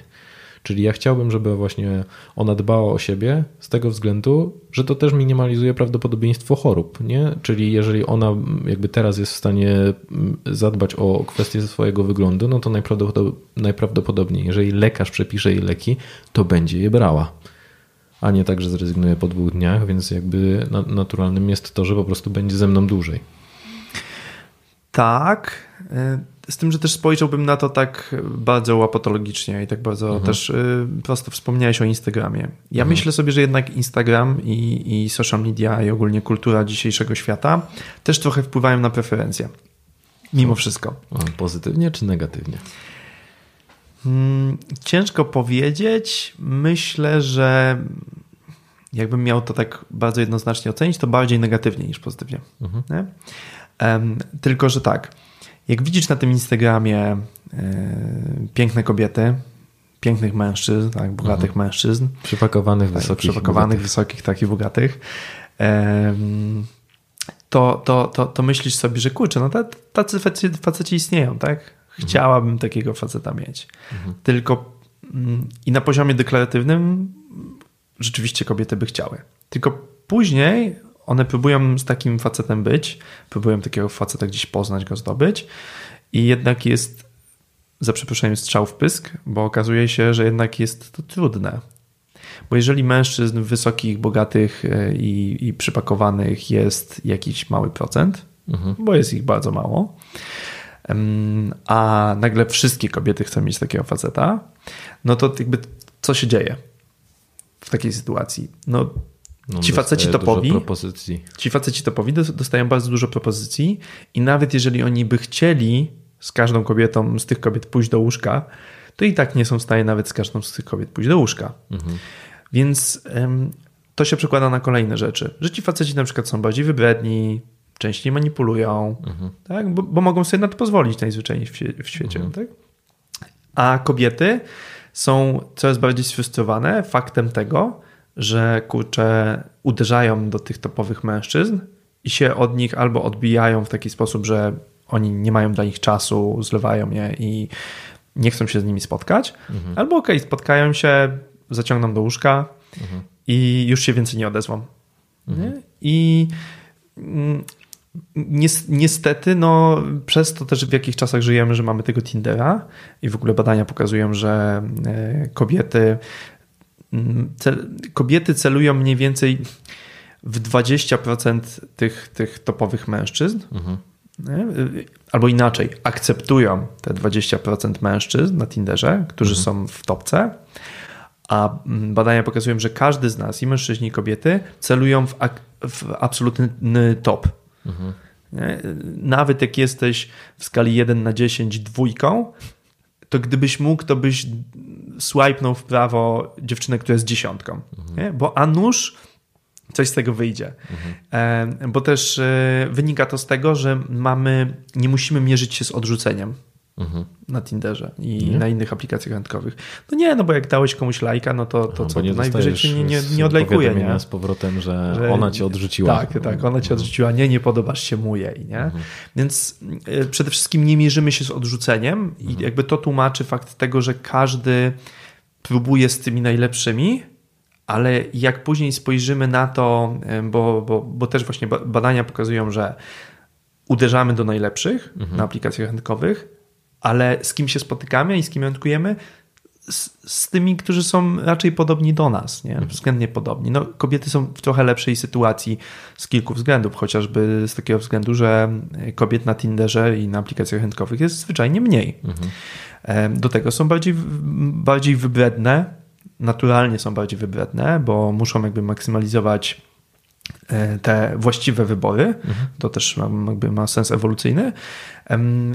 Mężczyźni jednak przez to też, że mają większą potrzebę różnorodności seksualnej, tak i ogólnie chcą mieć w życiu więcej partnerek seksualnych. I też w dzisiejszych czasach są często bardziej sfrustrowani, no to lajkują wszystkie kobiety jak idzie. Mhm. Więc przekłada się to na to, że nawet przeciętne, bardzo przeciętne, tak, jeżeli chodzi o atrakcyjność i fizyczną i społeczną kobiety, otrzymują wiele zainteresowania. Bo mhm. ogólnie mężczyźni, nie dosyć, że, że jest nas więcej na aplikacjach randkowych, to jeszcze lajkujemy generalnie większy zasięg tych kobiet. Nie? Mhm. Są faceci, którzy na przykład lajkują dosłownie wszystkie kobiety, bo wychodzą z takiego założenia na przykład na Tinderze, że jeżeli polajkują wszystkie profile, no to później jak dostaną parę z, z jakąś dziewczyną, czy tam pary, to wtedy dopiero będą odsiewać i będą wybierać. Mhm. I ja bardzo bym uważał na tę strategię, bo jest to jedna z tych rzeczy, e, której algorytm Tindera bardzo, ale to bardzo nie lubi. Trzeba być wybrednym. Trzeba być niestety wybrednym. Zauważyłem właśnie też taką tendencję, że jak na profilu jestem zdecydowanie bardziej wybredny, to wysyła to jednak sygnał do algorytmu, że tym bardziej atrakcyjny. No bo kto, kto jest wybredny? No mhm. osoby atrakcyjne. Mhm. Więc można w pewien sposób na tego typu rzeczami trochę zhakować ten algorytm. Nie? To jest masę trików, które można Zakładałeś wykorzystać. konto damskie? Tak, oczywiście, tak. Jasne. I jak to jest być kobietą na Tinderze? No być kobietą na Tinderze. O, os, y, ostatnio y, założyłem konto na zdjęcia mojej e, partnerki. Mhm. Y, założyłem na różnych portalach, między innymi na Sympatii. Na Sympatii dlatego, że na, na Sympatii nie trzeba się sparować, żeby wysłać komuś wiadomość. Mhm. No i w, z tego co pamiętam, mniej więcej w tydzień dostała około 800 wiadomości Zresztą e, e, nagrywaliśmy taką reklamę na, e, na YouTube'a, która teraz krąży gdzieś tam po internecie, nawet na wykopie ostatnio się pojawiła, gdzie właśnie moja dziewczyna jakby pokazuje to i mówi o tym. Więc trochę stała się memem w postaci takiego potwierdzenia dla różnych mężczyzn, że tak, faceci mają, faceci mają, wiesz, przewalone na, na, mhm. na aplikacjach randkowych. Po części tak, bo konkurencja jest ogromna jak robisz rzeczy dobrze, to, to możesz tą konkurencję w dużej mierze ominąć, bo myślę sobie, że gdybyś odpalił konto takie kobiece na Tinderze i byś przejrzał kilkadziesiąt profili męskich, to wiedziałbyś o co chodzi. Bo mhm. faceci po prostu nie zwracają uwagi na to, jak się ubierają, jak robią zdjęcie, tak, robią sobie w jakimś ciemnym pokoju, leżąc na starym tapczanie, tak, marszcząc, marszcząc całą twarz i w ogóle bez uśmiechu, jakieś zamazane zdjęcie, albo wykopią sobie jakieś zdjęcie z galerii sprzed pięciu lat mhm. na, na, telefonie i myślą sobie, nie no, jak dziewczyna ma mnie polubić, to przecież mnie polubi takiego, nie? Taki już jestem. Mhm. A kobiety często jednak podchodzą trochę inaczej do tych swoich profili, bo i się mogą pomalować, i się mogą ładnie ubrać, i, i mają jakby taką większą świadomość tego, jak zrobić zdjęcie, które po prostu e, pokazuje ich z takiej fajnej strony mhm. E, i jeszcze podrasują te zdjęcia jakimiś filtrami, nie? A faceci tak trochę będzie co będzie, nie? Wrzucam tam byle co. No mhm. i później mają byle jakie efekty, nie? A mhm. nawet jak zapłacą, to tych efektów nie ma praktycznie żadnych. Mhm. No pytam o to z tego względu, że oglądałem filmy, yy, wiesz, jakby jak to jest być kobietą na, na, na Tinderze i rzeczywiście ilość yy, ma, czy, czy tych, mm, czyli jakby dla tych, którzy nie wiedzą, to jest sytuacja, w której jakby Tinder działa w ten sposób, że ja muszę polubić twoje zdjęcie, ty musisz polubić moje, czy jakby profil, żebyśmy mogli zacząć ze sobą pisać. Czyli to jest takie, powiedzmy, że w realiach powiedzieliśmy koleżance, że, że on mi się podoba i e, ona też powiedziała koleżance, że on mi się tak, podoba, dokładnie. więc ona nas zaczyna swatać. Więc myślę, że, że, że byłem trochę przerażony tym, jak to wygląda, bo odnosząc się z powrotem do tego przykładu związanego z programistą, no to nagle zostajesz zalewany masą wiadomości, co y, naturalnym odruchem powoduje, że zaczynasz być takim wybrednym. Wybierasz tylko dokładnie to, co ewentualnie cię y, y, jakby zainteresuje. I też pomyślałem, że naturalną konsekwencją tego jest to, że nawet z takiego biznesowego punktu widzenia, nie? jeżeli zwiększa się zdecydowanie popyt na Twoje usługi, no to zaczyna, możesz zacząć dyktować warunki. Tak. Tylko pytanie, czy to jest prawdziwe życie, nie? czy Tinder rzeczywiście takim jest, czy, czy on odzwierciedla Twoją wartość na tym, jakby na, na rynku, to znaczy, czy to ma to przełożenie na kwestie związane z tym, jak jest w codzienności. E, ale dobra, nie chcę wchodzić w te dysputy filozoficzne. Pytanie do, do ciebie. Hmm? Dobra, bo y, jakby wiesz, y, ch chciałbym, bo, y, chciałbym wrócić do tematu związanego z co można zrobić. Wiesz, udzieliłeś takich ogólnych rad związanych z tym, żeby popracować nad kompetencjami, y, więcej zarabiać i, i za zacząć dbać o siebie. Coś jeszcze, albo jak to zrobić? Ja problem, który w ogóle widzę no. w dzisiejszym świecie jest taki, w, w, widzę ten problem on się nasilił w ostatnich, myślę, że kilku latach. Mhm. Generalnie osoby, które wychowały się na smartfonach, czyli te osoby, które teraz mają po mhm. 19, 20, nie wiem, 23 lata, mhm.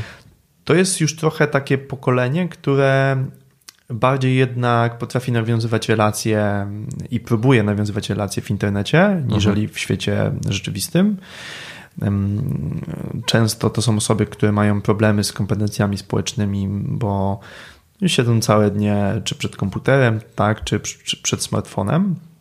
Więc na pewno faceci mogą inwestować w rozwój tych swoich kompetencji społecznych, nie? Mhm. czyli starać się jednak robić coś na żywo, robić coś z ludźmi. Dobra, i powiedz mi tak, co to znaczy? Bo ja często spotykam się z tym, popracuj nad, nad swoimi kompetencjami społecznymi, miękkimi, co on ma zrobić? Trzy rzeczy, które wiesz, radziłbyś takiemu człowiekowi, które miałby przetestować. Ja powiem o swoich doświadczeniach, co czasami radzę takim osobom, hmm? które, które się z tym borykają, ale chętnie się też dowiem okay. o tym, co, co, co, co, co, nad czym ty pracujesz. Dobra, okej, okay. zaraz ci na to odpowiem, ale też yy, zanim to powiem, zrobię takie sobie. bardzo krótkie wprowadzenie, że yy, do mojego gabinetu yy, często zgłaszają się mężczyźni, programiści, którzy zarabiają 20-30 tysięcy złotych. Mhm.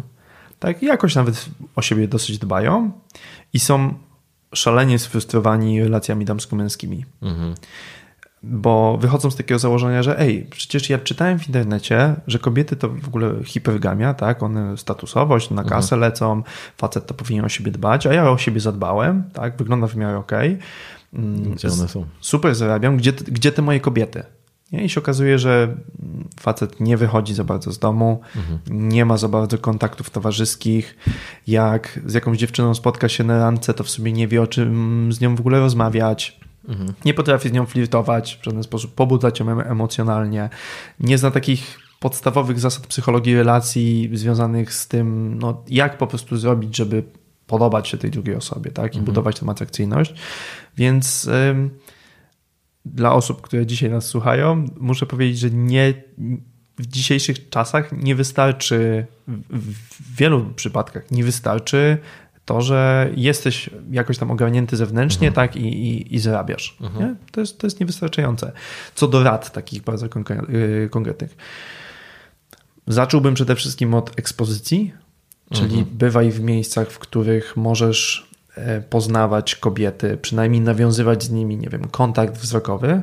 Mhm. Na przykład by, chodź e, na zorganizowane zajęcia grupowe, na jogę, crossfit, taniec, na cokolwiek. Mhm. Tylko nie na siłownię. No, na siłowni raczej no, średnio, jeżeli chodzi o poznawanie. Śmieję się, bo ostatnio o tym rozmawialiśmy, że siłownia to jest najgorsze miejsce na poznawanie ludzi, bo mam wrażenie, e, że ja chyba nigdy nie widziałem, żeby ktoś z kimś zaczął rozmawiać na siłowni, więc to mogłoby być naprawdę źle odebrane. Mam wrażenie, że często pojawia się to w takich radach. Mhm. Siłownia jest ok, jeżeli na siłowni są zajęcia grupowe, tak? I też miejsca typu crossfit Mhm. są, są ok, czy miejsca, gdzie są zajęcia z podnoszenia ciężarów, z biegania, z czegokolwiek. Nie? Czy Mhm. są zajęcia grupowe. W grupie możesz z kimś porozmawiać, kogoś poznać. Stworzona możliwość do tego, żeby kogoś zagadnąć w taki nawet niezobowiązujący sposób. Ile dzisiaj wziąłeś w martwym ciągu? tak, dokładnie, nie? Dokładnie, więc, więc ekspozycja to jest jedna rzecz. Druga rzecz jest taka, żeby jednak starać się nawiązywać jakąkolwiek, jakikolwiek kontakt, jakąkolwiek znajomość. I ja szczególnie radzę, żeby w miejscach typu właśnie siłownia, yoga, kurs tańca i tak dalej, czyli w miejscach, do których systematycznie uczęszczamy, nawiązywać relacje w sposób taki bardzo zrównoważony, że jak my się widzimy dzisiaj na treningu pierwszy raz, tak, to ja rzucam do ciebie jakimś komentarzem, typu kurczę, no ale, ale dzisiaj w pierdol dostaliśmy na tym treningu, masakra. Nie?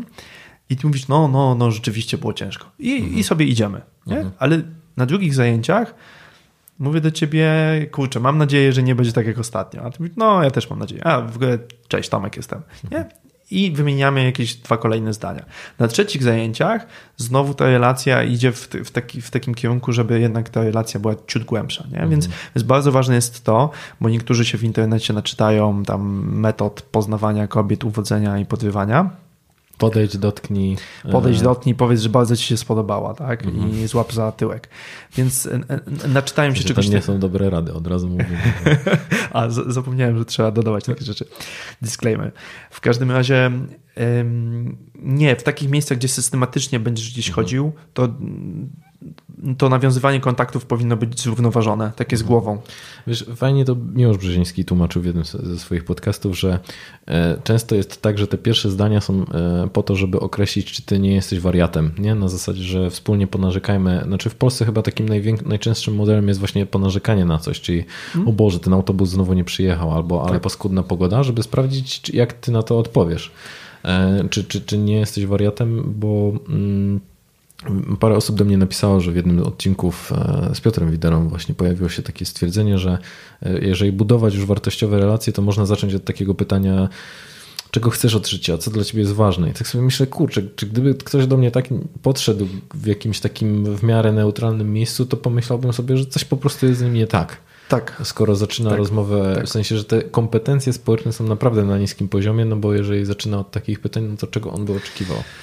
Nie słuchałem tej rozmowy, ale trochę. To, to jest taka trochę rada dla mnie e, w kierunku bycia e, taką rozwojową osobą, wartościową, tak, żeby tutaj mm, nie poruszać jakichś, jakichś e, takich tematów, wiesz, błahych i, i tak dalej. Tylko problem jest taki, że tak nasze relacje wyglądają.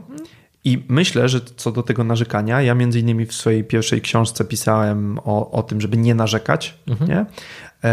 Ale bardziej myśląc o tym, że niektórzy robią to za często, ale ogólnie uważam, że bu- budowanie e, połączenia z drugą osobą często można zacząć od takiego ponarzekania, że jesteś w kolejce do lekarza i mówisz, kurczę, jak zwykle w tym pieprzonym NFZ, nie?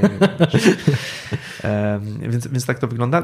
Co więcej, ja e, nawet jak poznawałem kobiety w klubie, to bardzo często, mm, to jest jakby moja ulubiona w ogóle e, technika, jeżeli można mówić o technikach, tak, jakby metoda. Em, Zaczynałem od komentarzu i, i e, ten komentarz często był takim narzekaniem. Na zasadzie dziewczyna stoi przy barze, ja podchodzę, staję obok i mówię Jezus, zawsze to jest tak tłoczno.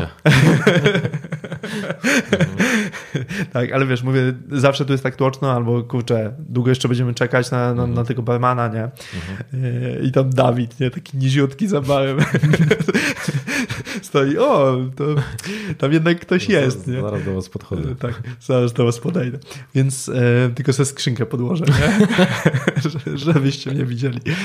Więc, więc bardzo często zacząłem od takiego, zaczynałem od takiego komentarza właśnie w, w postaci narzekania, nie? Więc pierwsza rada ekspozycja, druga rada po prostu nawiązuje relacje, nie? I myślę, że to nawiązywanie relacji też, yy, on, jakby dopowiedziałbym, że niezależnie czy z mężczyznami, czy z kobietami. To znaczy, żeby Tak. zwiększać te kompetencje przez rozmawianie z różnymi ludźmi w różnych kontekstach, w różnych sytuacjach, e, w różnych miejscach. No bo to po prostu stwarza taką, tak, taką większą pewność siebie w kontekście, okej, no jakby jestem w stanie nawiązywać relacje, albo przynajmniej hmm, e, no, komunikować się z ludźmi w, w, różnych miejscach, więc czemu miałoby, więc to powoduje taką większą biegłość w tym, żeby no, po prostu zagadywać e, do osób, które no, nawet nam się po prostu podobają. I myślę, że bardzo ważne to, co powiedziałeś, że można się naczytać takich podręczników, że zbierz się na odwagę, powiedz jej, e, że się, że, że się spodobała. Się, że ci się spodobała. I to jest takie trochę rzucanie odpowiedzialności na tą drugą osobę. Na takiej zasadzie, że wiesz, no jakby zrzucam to na ciebie i rób z tym, co chcesz. Nie? Że ta odpowiedzialność jest po twojej stronie. Mam wrażenie, że Pomimo tego, jak wyglądają filmy, w większości przypadków ludzie nie poznają się w ten sposób. Jak przeglądałem statystyki, to poznają się w pracy, na studiach, e, przez, przez znajomych. znajomych. Tak. Długo, długo nic i potem są aplikacje randkowe. Więc e, można tutaj wysnuć taki wniosek, że no, my poznajemy się normalnie, czyli tak jakby nazwałbym to organicznie. Po, no, to jest Tomek, poznajcie się. Cześć Tomek, cześć. Ale to tłoczno. tak, tak. W ogóle z tym podchodzeniem do kobiet i mówieniem, że hej, spodobałaś mhm. mi się, to też mm, powiem Ci o takim moim spostrzeżeniu, że e, jeszcze kilka lat temu myślę, że zdecydowanie więcej kobiet i, i dziewczyn reagowało pozytywnie na coś takiego, czy w klubach, czy, czy chociażby na ulicy. Nie? Mhm. Teraz to, co widzę, przede wszystkim gdzieś tam wśród moich podopiecznych, to to, że to pokolenie, tak, jak ja to powiedziałem, wychowane na smartfonach, mhm. jednak ma pewne problemy z, ze śmiałością. Mhm. I, i, I, dużo młodych dziewczyn po prostu bardzo źle reaguje na coś takiego, że facet podchodzi gdzieś tam w, w jakimś miejscu i mówi: Hej, spodobałaś mi się. No tak, bo to też pewnie jest przekroczenie dla nich granic, bo nie, nie, takiej, nie takiej formy nawiązywania kontaktów się nauczyły, czyli najprawdopodobniej mm, teraz to wygląda w ten sposób, że poznaliśmy się, nie wiem, na, na imprezie i dostaję follow na Instagramie i to jest jakby taka forpoczta, otworzenie tej, tej, tej relacji może tak. w inny sposób. Tak. Plus zawsze mam, często słyszę y, taką obawę ze strony kobiet, że jeżeli ktoś w ten sposób zaczyna relację, czy w ten sposób mm, jakby podchodzi i zaczyna. E, znajomość? Znajomość, o może tak hmm? to nazwę.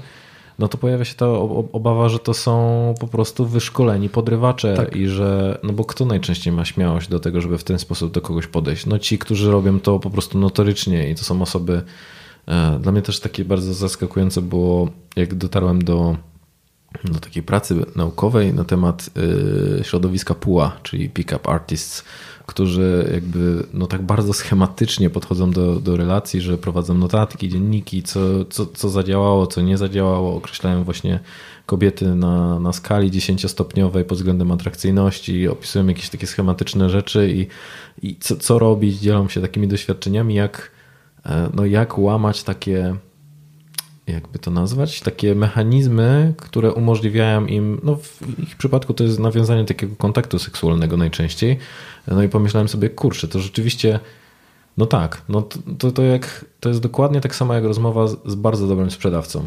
On nie jest ci w stanie wcisnąć e, towar, którego nie potrzebujesz i ty po jakimś czasie rzeczywiście mm, z większą świadomością pomyślisz sobie, no kurde, zostałem oszukany, nie, nie chcę tego.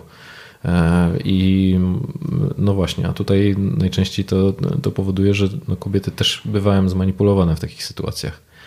Ale to dla większości, to dlaczego też o tym wspominam, że to może być pociągające, że możesz się czegoś takiego nauczyć dla mężczyzn, zwłaszcza takich sfrustrowanych, że okej, okay, to, to może być czymś, co da mi możliwość po prostu y, jakby wchodzenia w te relacje.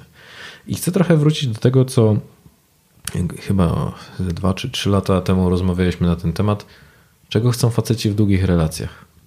Czego może nie w długich relacjach, albo czego właściwie chcą faceci w momencie, kiedy okazuje się, że, że nawiązali kilka relacji. Pamiętam, że zaskoczeniem dla mnie było to, że powiedziałeś, że faceci wcale nie chcą być tymi e, ogierami, którzy po prostu mają jak największą ilość partnerek, tylko że najczęściej chcą jednego spokojnego, stabilnego związku. Podtrzymujesz to? To zależy. Mhm. E, myślę, że zależy przede wszystkim od wieku, mhm. bo jednak facet do 25-27 roku życia, z moich doświadczeń to mhm. wynika, To jest facet, który chce się wyszaleć, chce się wybawić. Mhm. Kobiety też mają podobnie w dzisiejszych czasach, co jest dla wielu mężczyzn problemem, że kobiety są nie tylko niezależne finansowo i takie silniejsze, ale są ogólnie wyzwolone seksualnie też bardziej niż kiedyś. Mhm. Ja powiem Ci taką mm, też taką rzecz odnośnie chociażby yy, właśnie tego tematu, że yy, widzę taką tendencję, że kobiety na przykład do 23-24 roku życia na aplikacjach randkowych to są kobiety, które mają największe zainteresowanie ze strony mężczyzn, mhm. przez co najciężej jest się przebić.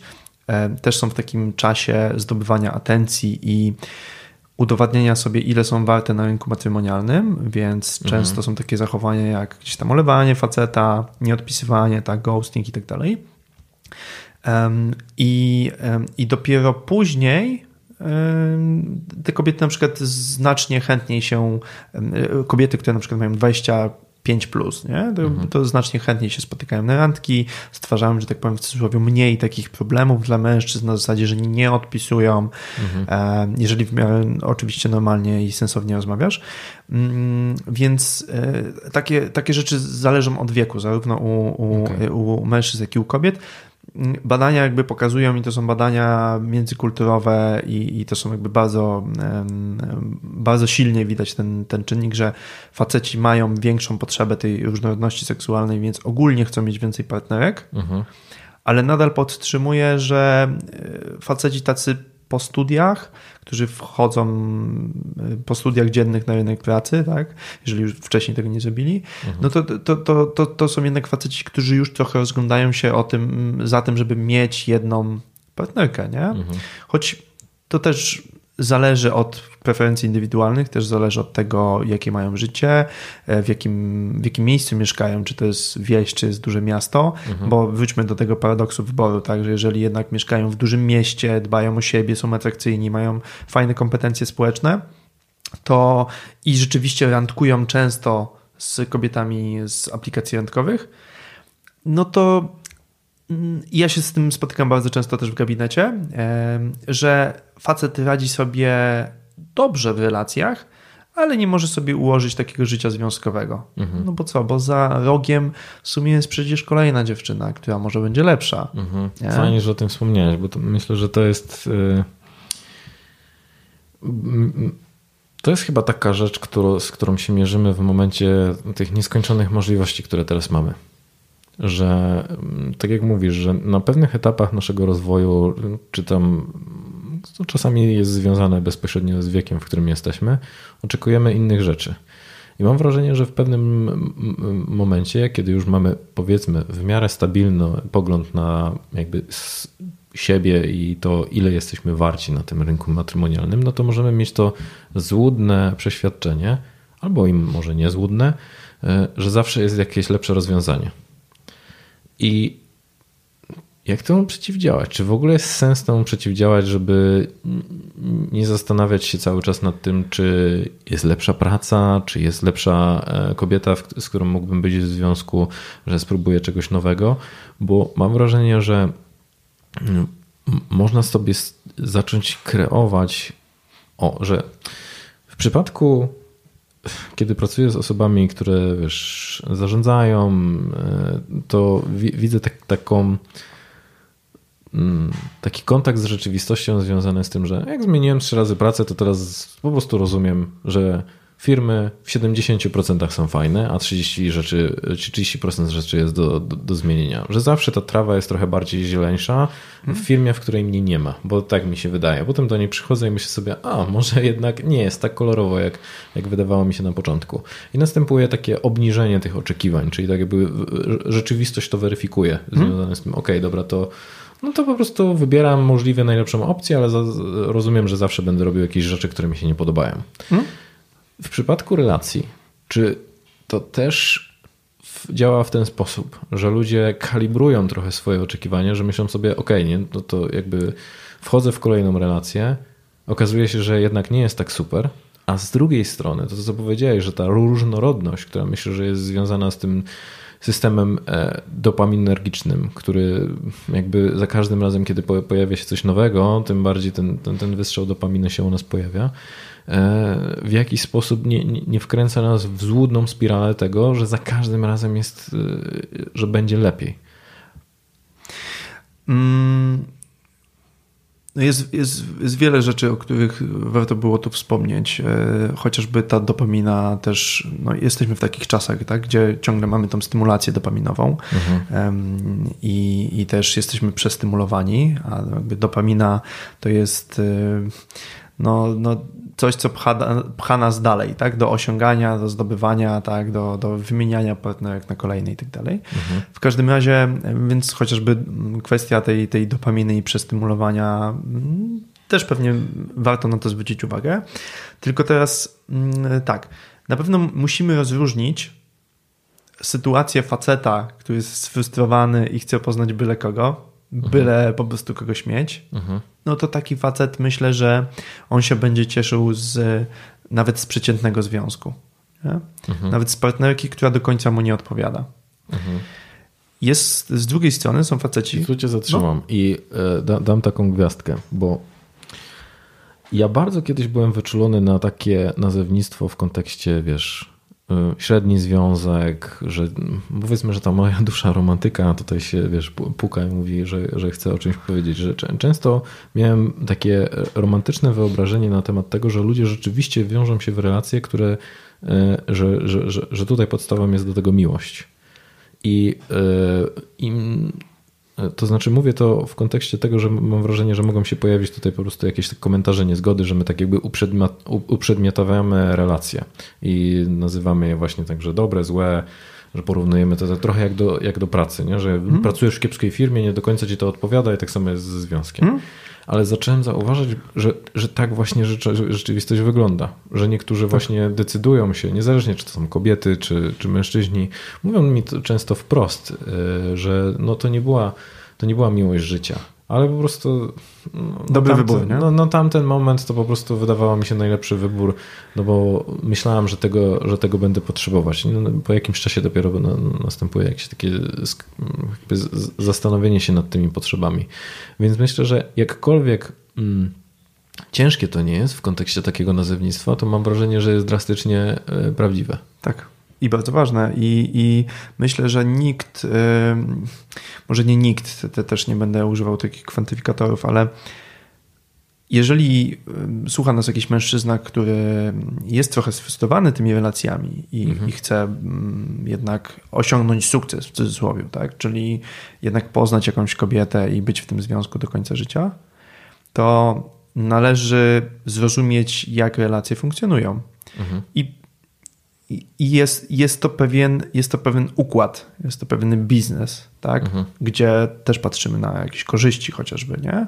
I, mm, I to jest ważne, żeby trochę ściągnąć te klapki takiego romantyzmu mhm. i takiego, że o, bo ja się szczęśliwie tutaj zakochałem i to miłość w ogóle na całe życie i tak dalej.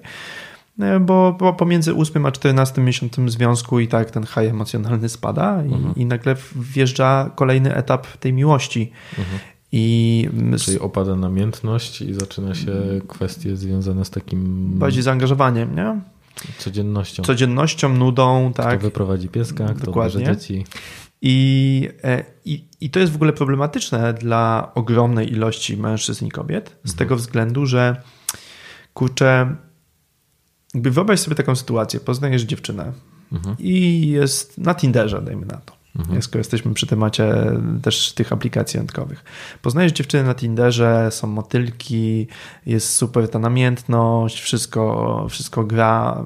No, są delikatne spięcia na, na przestrzeni kilku miesięcy, ale generalnie wszystko idzie we właściwą stronę. Mhm. I nagle no nagle ta relacja zaczyna się zmieniać. Zaczyna mhm. ci się mhm. nudzić, już w sumie nie chcecie tak często sypiać ze sobą, już w sumie ona cię drażni i tak mhm. dalej, i tak dalej. I teraz, jeżeli masz możliwość, bo jesteś tym facetem, który jest społecznie atrakcyjny, fizycznie atrakcyjny, masz fajne kompetencje i tak dalej, i wiesz, że na Tinderze jest jeszcze tam w ogóle tysiące kobiet na ciebie czeka, no to siłą rzeczy będzie twoja uwaga szła w kierunku tego, że w sumie może to nie to, Mhm. Może tam, tam jednak znajdę tą, tą miłość na zawsze, no bo co, tutaj coś było między nami, ale się wypaliło. Mhm. Nie? I szukasz dalej. Mhm. Tylko problem jest taki, że każda relacja tak wygląda. Łatwo to przyznać, nie? Łatwo powiedzieć. Mam wrażenie, że to też poniekąd wynika z mm, Hollywood, z tych wszystkich filmów romantycznych, które oglądamy, w którym nie pokazuje się tej codzienności albo pokazuje się tą codzienność już jako mimo wszystko napompowaną tym tak. pozytywną energią. Taka i... patetyczna trochę, nie? Tak, że nie, nie pokazuje się tej, tej nudy, nie? To mam wrażenie, że bardzo podobnie, że, że na tej samej zasadzie po prostu działają e, social media, że, że my mamy błędny obraz tego, tych, tego, że ktoś ma super ciekawe życie, bo wyrzuca zdjęcia z wakacji hmm? dwa razy do roku. Tak, więc mm, myślę, że wielu z nas powinno inwestować swoją energię i swój czas, mhm. jednak w to, żeby nauczyć się budować relacje po tym, jak ten high emocjonalny opadnie. Mhm. Mhm. Bo on zawsze opadnie. Mhm. Mogę to na papierze ci dać i się podpisać pod tym, bo mhm. tak po prostu działamy, że, że, że, że to zawsze opada. Tak jesteśmy skonstruowani. Mm, I Później okazuje się, że dobra, byłem z kimś pół roku, albo byłem z kimś rok, czy półtora roku, ale to nie było to, więc zmieniam. Mhm. Jesteśmy w kolejnej relacji, rocznej, pół, półtora rocznej, półrocznej, mm, to nie to znowu zmieniam. Nie? I, I to jest takie ciągłe poszukiwanie, aż w końcu, y, aż w końcu co? Okazuje się, że albo jesteśmy już w takim wieku, że w sumie nam się nie chce poznawać, albo w sumie bierzemy byle kogo, Mhm. I, I nie jesteśmy do, do, końca usatysfakcjonowani z tych relacji, które posiadamy. Mhm. Fajnie też, że wspomniałeś o tym byciu zmęczonym poszukiwaniem, bo zauważyłem taki. Mm, właśnie pamiętam, że na jednych zajęciach z psychologii spotkałem e, dziewczynę, która, która mówiła o tym, że pisała pracę magisterską dotyczącą tego, jak wyglądają ją poszukiwania czy stan singielski kobiet po 30 roku życia. No i założenie jest takie, dosyć popularne, e, że kobiety po 30 roku życia już są mm, e, że, zdesperowane. zdesperowane, że już ten zegar e, biologiczny nad nimi tyka tak bardzo, że już są no, po prostu w stanie wziąć byle jakiego faceta, żeby, mm, no, żeby wejść w jakikolwiek związek, jakby przedłużyć gatunek, spłodzić potomstwo. I ona powiedziała, że, że, że tak, ale tylko w jednym przypadku w przypadku kobiet o bardzo prawicowych poglądach, bardzo religijnych, czyli takich. Konserwatywne. To, tak, czyli im bardziej konserwatywne, im bardziej nastawione na taki tradycyjny model, o którym mówiłeś, ten sprzed 20 lat, e, to dla nich było to istotne. A pozostała ilość, e, pozostałe kobiety nie wchodziły w byle jakie relacje, i tutaj pojawia się kwestia związana właśnie z tą wygodą. To znaczy, że jeżeli ja jestem w stanie ogarnąć sobie życie. Mam mieszkanie, pieska, e, pracę, którą lubię. Jestem w stanie, mam fajnych znajomych. No, od czasu do czasu wkurza mnie to, że jako jedyna e, jakby muszę sobie załatwić, nie wiem, tam mm, partnera na, na, na jakieś wydarzenia społeczne, e, albo przychodzę jako jedyna, nie jestem sparowana na jakąś parapetówkę. Od czasu do czasu pojawia się dyskomfort, ale w większości przypadków sobie radzę. Więc już na tyle wygodnie i jest wszystko ułożone w moim życiu, że ja nie będę rezygnować z tego wszystkiego, na co też ciężko pracowałem, żeby wejść w jakąkolwiek relację. Tak, no. Podnoszą się i przyzwyczajasz się do bycia samemu samej, tak? Mhm. I podnoszą się standardy jakby um, tych twoich oczekiwań, mhm. nie? Więc y, to jest, to jest taka kwestia. Najnowsze badania, pokazują, że bodajże, z tego co pamiętam, 20, tylko 28% kobiet w Polsce w wieku 18-35 tak, mhm. Y, chce mieć dziecko. Mhm. Nie? Chociaż ja jestem co, zawsze sceptyczny co do tych głosowych danych. Wiesz dlaczego? No. Mnie nigdy nikt nie zapytał. Nie? W sensie ja rozumiem, że to jest jakaś ekstrapolacja grup na jakby całą, e, na, na całą społeczność, ale no też z jednej strony trochę widzę to w kontekście e, tego, co, co, co słyszę w, gabinecie, w gabinetach od kobiet, że są te, które jakby od zawsze miały jasno ten model rodziny, w którym Cel pojawia się... Trochę, nie? może nie tyle cel życiowy, bo on nie, nie definiuje jakby ca, całego działania ży, ży, y, życia, że to jest nastawione na, na, tylko na to, żeby całe życie jest spowodowane, żeby, żeby, było, żeby było dziecko, tylko że to dziecko jest tym elementem, jak ja sobie wyobrażam swoją przyszłość. Mhm. I druga grupa y, jest taka, że i ogólnie to nie, no chyba, żeby się pojawił taki facet, z którym ja bym się czuła odpowiednio, żeby, żeby to dziecko się pojawiło i on na przykład bardziej by chciał, no to ja byłabym w stanie, w stanie w to pójść. No i trzecia grupa, czyli ja całkowicie nie, nie chcę. I co ciekawe, w przypadku tej trzeciej grupy ta narracja jest bardzo wspólna, dotycząca tego, dlaczego nie. W sensie, że nie chciałabym sprowadzać dziecka na ten świat, że katastrofa klimatyczna, że y, jakby nie podoba mi się, jak funkcjonuje obecne społeczeństwo. Czyli y, poniekąd, tak mam wrażenie, że to jest zrobione też trochę z, z troski o to, tak, o to tak, dziecko. Tak, tak. No ale wiesz też warunki mieszkaniowe, tak, luka mieszkaniowa, mm, e, sytuacja doty, dotycząca aborcji w naszym kraju i, i, i, wiele tego typu, tego typu rzeczy, nie? Do, do tych osób, które mm, czy do nas po prostu jako, jako osób, które mogą mieć tą tendencję do widzenia, że za, za rogiem czeka mnie coś lepszego. I wspomniałeś o tych osobach, które są sfrustrowane i mogą nie mieć takiego wyboru dużego. A jest jakaś inna grupa jeszcze, którą miałeś na, na myśli? No tak, te osoby, które ten wybór mają, tak, no bo mhm. chociażby tak, ty, nie wiem, w dużym mieście, tak, atrakcyjnie mhm. społecznie i tak dalej, więc ty, ty, ten wybór po prostu posiadasz, więc mhm. na pewno bym mm, uczulił na to, że jednak to poszukiwanie ciągle lepszego wyboru, no to nie jest do końca dobrą strategią, bo zawsze mhm. nam się wydaje, że gdzieś tam za rogiem będzie ktoś lepszy, więc przede wszystkim świadomość mhm. tego faktu. To jest jedna z, z ważniejszych rzeczy i ja do tego tak podchodzę trochę pragmatycznie. To znaczy, jeżeli jestem w związku i ten związek generalnie jest dobry, Mhm. I nie są, nie ma żadnych takich wielkich rzeczy, które mi przeszkadzają, tak? Mhm. E, oczywiście możemy zawsze się różnić pewnymi kwestiami i to może jakąś tam niezgodę mm, powodować i coś może mm, delikatnie nas kłuć i to jest normalne, ale generalnie jeżeli jest się w związku i ten związek trwa nie wiem, rok, dwa lata, pięć lat i ogólnie jest po prostu dobry, i też, nie wiem, czujesz, że się wyszalałeś na przykład, więc też nie masz takiej potrzeby, że o kurczę, jakby nie skorzystałeś ze swojego życia mhm. towarzyskiego. Mm, więc jeżeli jesteś w dłuższym związku, czujesz, że ten związek generalnie jest dobry, ale trochę ci brakuje tej e, chemii, tego haju emocjonalnego, tak, jakichś tam motylków w brzuchu, to myślę, że to jest związek odpowiedni. Mhm. Bo bo w każdym związku dojdziesz, w tym nawet, który będzie na początku super emocjonalny, tak, i tak mhm. się będzie bardzo dużo działo, zawsze dojdziesz do tego miejsca, gdzie już tej chemii w cudzysłowie nie ma, jest właśnie taka codzienność, jest tak, takie znudzenie. W ogóle paradoks jest taki i mm, należy chyba o tym wspomnieć, że my jako ludzie mamy tendencję do uganiania się za osobami, które pobudzają nas emocjonalnie, tak? Mhm. które wywołują w nas emocje. Mhm.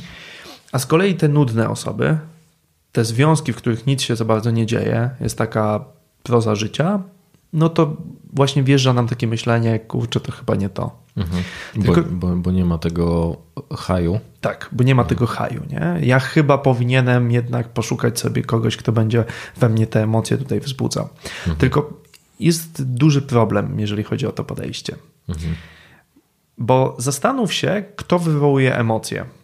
Mhm. Są trzy grupy osób, które wywołują emocje. Mhm. Pierwsza, grupa, y, pierwsza grupa kobiet czy mężczyzn, tak, pierwsza grupa mhm. osób, ta najmniejsza, myślę, że to jest być może kilka procent z tych wszystkich, które wywołują w nas takie wielkie emocje, mhm. to są osoby, które wiedzą, jak w relacjach postępować, żeby właśnie czasami żebyś czas, czasami pomyślał o tej drugiej osobie, tak, żebyś się zastanowił, a co ona teraz robi, bo nie daje w sumie znaku życia, albo żeby cię zaskoczyć czymś pozytywnym, tak, czyli tak e, z taką pozytywną intencją potrafią wpływać na relacje damsko-męskie, nie? To, jest, mhm. to jest najmniejsza grupa osób i rzadko możemy je spotkać. E, natomiast pozostałe dwie grupy to mamy osoby, które e, potrafią na ciebie Mm, oddziaływać, tak? Mhm. potrafią pobudzać cię emocjonalnie swoimi zachowaniami. Na przykład mm, masz kontakt z jakąś dziewczyną, próbujesz ją lepiej poznać, tak, zaczęliście już randkować i czasami jest tak, że ona ci cały dzień nie odpisuje. Nie? ale później znowu się zaczyna odzywać, a później znowu ci nie odpisuje. I, i to powoduje, że myślisz o niej, nie? masz to pobudzenie. Ale ona być może robi w ten sposób, bo jest pieprzoną manipulantką. Tak? Bo wie, jak um, okręcić sobie faceta wokół palca. Nie? Jeżeli mówilibyśmy o facetach, no to tą grupą są um, ci, y, te dupki, Podrywacze. tak? Te dupki, podrywacze, nie? Więc Bad boye. Bad boye, dokładnie. Nie? Więc, więc to jest, to jest, to jest dru, druga grupa osób, które wzbudzają w nas emocje. Czyli osoby, które po prostu dobrze mają opanowane te techniki i manipulują. A trzecia grupa osób, I co ciekawe, to też nie, nie zawsze oni świadomie to robią, mam wrażenie. tak, tak. Generalnie, generalnie myślę, że większość osób robi mm, to trochę nieświadomie. Nie? A trzecia grupa, najbardziej w mojej ocenie niebezpieczna, to są osoby, które są tak zepsute, tak zaburzone i tak toksyczne, że oni nie odpisują na Twoją wiadomość, tak, oni czy one, nie, odpi- nie odpisuje taka kobieta na Twoją wiadomość przez cały dzień nie dlatego, że ona Tobą manipuluje, tylko dlatego, że ona co dwa dni zmienia zdanie na Twój temat. Że dzisiaj Cię kocha, a jutro Cię nienawidzi. Dzisiaj w sumie chce Ciebie, a jutro chce kogoś innego. Nie? I nie do końca e, potrafi się zdecydować, ma problem z e, przywiązaniem, tak, z bliskością. Jak zbliżasz się do niej, to ona spieprza. Więc em, Unikujący styl przywiązania. Tak, e, więc, więc ta trzecia grupa to są osoby, które po prostu są tak zepsute, tak toksyczne, że, mm, że dlatego one wzbudzają w tobie emocje. I teraz, jeżeli gonisz za tymi emocjami, za osobami, które pobudzają cię emocjonalnie, no to jest jednak bardzo duże prawdopodobieństwo, że albo masz do czynienia z manipulatorem, manipulatorką, e, i takie osoby, mm, no, to też jednak jest konsekwencja. Jeżeli wiedzą, że są w stanie wpływać na płeć przeciwną, em, no to też częściej to wykorzystują i częściej się bawią uczuciami innych, są bardziej niestabilne w wielu sytuacjach, tak? Em, Więc są małe szanse na to, że akurat ty e, zmienisz taką osobę, tak, i, i ona z tobą będzie. Całe życie manipulowała, podrywała i wykorzystywała facetów, ale jednak dla ciebie się zmieni. No to jest po prostu Naiwność. naiwność, dokładnie. Więc to generuje mm, cały szereg problemów, jak, a tym bardziej jak y, zaczynasz się spotykać z osobą zaburzoną i dla, dla, dlatego tak cię bardzo pobudza emocjonalnie, no to to generuje jeszcze większą ilość problemów. Nie? I myślę, że em, tendencje do takiego mm, poszukiwania y, osoby, która pobudza emocjonalnie, to większą tendencję do tego mają jednak kobiety, z, jakby z moich doświadczeń wynika, nie? Że, że, że, że jednak kobiety bardziej biegają za, za takimi facetami, którzy są cięższy do zdobycia, niestabilni, tak? Em, i, I jakoś tam aktywizują ich em, je emocjonalnie. E, Faceci mają trochę mniejszą tendencję do tego, e, poszukiwania tej, tej, tej kobiety, która właśnie pobudza emocjonalnie, ale również, również to mają. Nie? Więc ym, jakby do czego zmierzam, że ym, osoby właśnie, które, od, y, gdzie od samego początku są super emocje, tak, to, to prawdopodobnie to są, to są osoby, które generują pewne problemy, a właśnie paradoks jest taki, że w relacjach najsensowniejszą strategią jest gonienie nie za osobami, które wywołują emocje, tylko za osobami, które są nudne. Dlaczego? Bo jak związek jest nudny, to często to jest związek, gdzie się nie kłócisz, gdzie nie ma żadnych dram, gdzie wszystko jest poukładane, gdzie się dogadujecie, więc nie ma, nie ma po prostu tego pobudzenia, tak? Mhm. Jesteście podobni pewnie też do siebie w jakimś stopniu. Dokładnie, nie?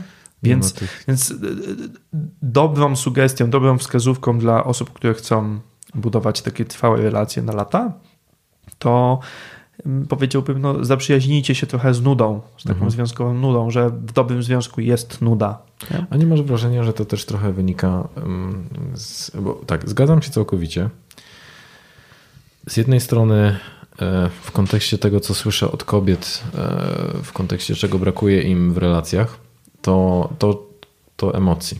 To jest najczęstsza rzecz, o którą wskazują, że, że właśnie on się nie stara przez właśnie generowanie tego, że ja nie czuję się ważna, nie zabiera mnie do kina, nie dostaję kwiatów i tak dalej. Czyli jakby mm, jak ten, ten związek staje się nudny już na takim bardzo zaawansowanym stopniu, Mhm. w, za- w zaawansowanym stopniu. Z drugiej strony, im dłużej faceci są w relacjach, tym częściej spotykam się z tym, że oni mówią, ja chcę spokoju. Nie? Przychodzę do domu i nie chcę, no, no stary, jestem zrypany po pracy, chcę po prostu się, yy, nie wiem, pooglądać Netflixa. No i tutaj następuje ten mm, rozjazd w kontekście oczekiwań. I Też myślę, że, że dosyć łatwo jest e, wpaść w tę pułapkę związaną z tym, że no, spotykasz kogoś, kto jest w stanie wywołać te emocje w kobiecie. E, Oczywiście to jest, jego strategia relacyjna jest bardzo krótkoterminowa. Nie nastawia się na, na to, żeby mieć z tobą dzieci, tylko nie wiem, spędzić z tobą ewentualnie weekend albo, albo tydzień. E, I często właśnie to jest ta kwestia związana z taką krótkoterminowością, która, mm, no, która też może być w, w jakiś sposób upajająca dla, dla, dla tej osoby, której brakuje tych emocji. I jeszcze jedna rzecz, która przychodzi mi do głowy. Czy to trochę nie jest tak, że w momencie, kiedy my zostaliśmy wychowywani w takim modelu, jakby posługując się tą nomenklaturą psychologiczną, w tym mamy ten bezpieczny styl przywiązania, to nas ten nudny, stabilny, pewny związek interesuje po prostu bardziej, bo po prostu wiemy, jak to wygląda, a z drugiej strony, w momencie, kiedy doświadczaliśmy jakichś mm, zachowań ze strony rodziców, które no, wskazywały, no, że, że, że, że te, ta miłość była właśnie taka, że, że może inaczej, że podejście ze strony rodziców było takie niepewne, często byliśmy przyciągani, odpychani, pojawiały się kłótnie ze strony rodziców między nimi względem nas, a i czy teraz nie po prostu nie powielamy tego wzorca, że szukamy czegoś podobnego w życiu dorosłym? Dlaczego o tym mówię? Bo są kobiety, które mówią, o kurczę, bad boy, no łabowsko najbardziej, wchodzę w to, no po prostu w... trudno, co będzie? Może się sparzę, a może jednak będę w stanie go zmienić swoją miłością. A, a są e, takie kobiety, które mówią, no nie, no to dla mnie jest jedna po prostu wielka czerwona flaga. Widać, że koleś jakby jest cwaniakiem albo jest właśnie po kursach uwodzenia. Nawet, nawet nie, będę, nie będę próbował, nawet nie chcę koło niego siedzieć w autobusie. Myślę, że mm, wjeżdża tu temat różnic indywidualnych i tego, że niektóre kobiety po prostu od razu będą od takich gości spieprzać. Niektóre będą chciały, jak to fajnie powiedziałeś, przekonać się, czy go zmienią i czy go naprawią. I, I często to traktują bardzo tak ambicjonalnie, że ja udowodnię, nie? Ja udowodnię, że jestem w stanie tutaj go zmienić. On wszystkie, wszystkie laski przede mną zostawiał, ale, ale nie, ja dam radę. Myślę, że to jest fajna rzecz. E, Fajna rada dotycząca tego, że jeżeli że ludzie raczej zmieniają się ewolucyjnie niżeli rewolucyjnie. To znaczy, że ta zmiana zachodzi stopniowo, małymi krokami. No są bardzo e, określone sytuacje, w których ta, ta, ta zmiana jest skokowa, e, ale one są nieliczne. I myślę, że, że to jest ta, ta rzecz, która najwięcej zmieniła w mojej percepcji, że obserwuj to, jak ludzie się zachowywali w poprzednich relacjach i w ogóle jak się zachowują z, w kontakcie z innymi ludźmi, bo to na, powie ci, w jaki sposób będą zachowywali się względem ciebie. Że małe prawdopodobieństwo jest, że jesteś tą wyjątkową osobą, która będzie w stanie coś zmienić. Najprawdopodobniej zostaniesz potraktowany tak samo jak reszta. Tak, ja się śmieję, że każda przeciętna osoba myśli, że jest lepsza od przeciętnej osoby. To chyba w przypadku kierowców tak jest, że tam 80% ludzi twierdzi, że są ponadprzeciętnymi kierowcami. Myślę, że każdy tak ma, nie? Myślę, że, że ka- każdy myśli, że jest lepszy od przecię- przeciętnego Polaka, nie? Od, przeciętnego, od, od przeciętnego człowieka. Dla mnie. Okej, więc różnice indywidualne to- jest jedna z tych kwestii, ale myślę sobie, że jednak doświadczenie i wiek też robią swoje, bo jeżeli jakaś. No, k- k- przyjęło, przyjęło się, że jednak kobiety w ogóle szybciej zaczynają trochę mm, randkować, tak? Bo generalnie wchodzą na ten rynek matrymonialny trochę szybciej i, i też badania pokazują, że e, młodsze kobiety w porównaniu do swoich rówieśników jednak już mają jakieś relacje, na przykład w wieku nie wiem, 15 lat, tak? a często rówieśnicy mają dopiero w wieku 17, 18, 19. Więc kobiety zaczynają randkować od jakiegoś tam czasu, zaczynają wchodzić w związki. Oczywiście nie jest to jakby zasada, która się tyczy 100% kobiet, tak? tylko mm, generalnie tak jest. I kobieta już w wieku, mm, w szczególności jak w, na przykład właśnie przeprowadza się do dużego miasta, tak, e, instaluje tego Tindera i tak dalej, to, to mm, gdzieś tam znajduje swoje miejsce na tym rynku matrymonialnym. Jednocześnie po drodze pozna różne typy facetów, którzy ją gdzieś tam oszukają, wykorzystają i tak dalej. I ona w określonym już wieku, nie wiem, 24, 25, 26 lat, już wie, czego nie chce też. Nie? Mhm.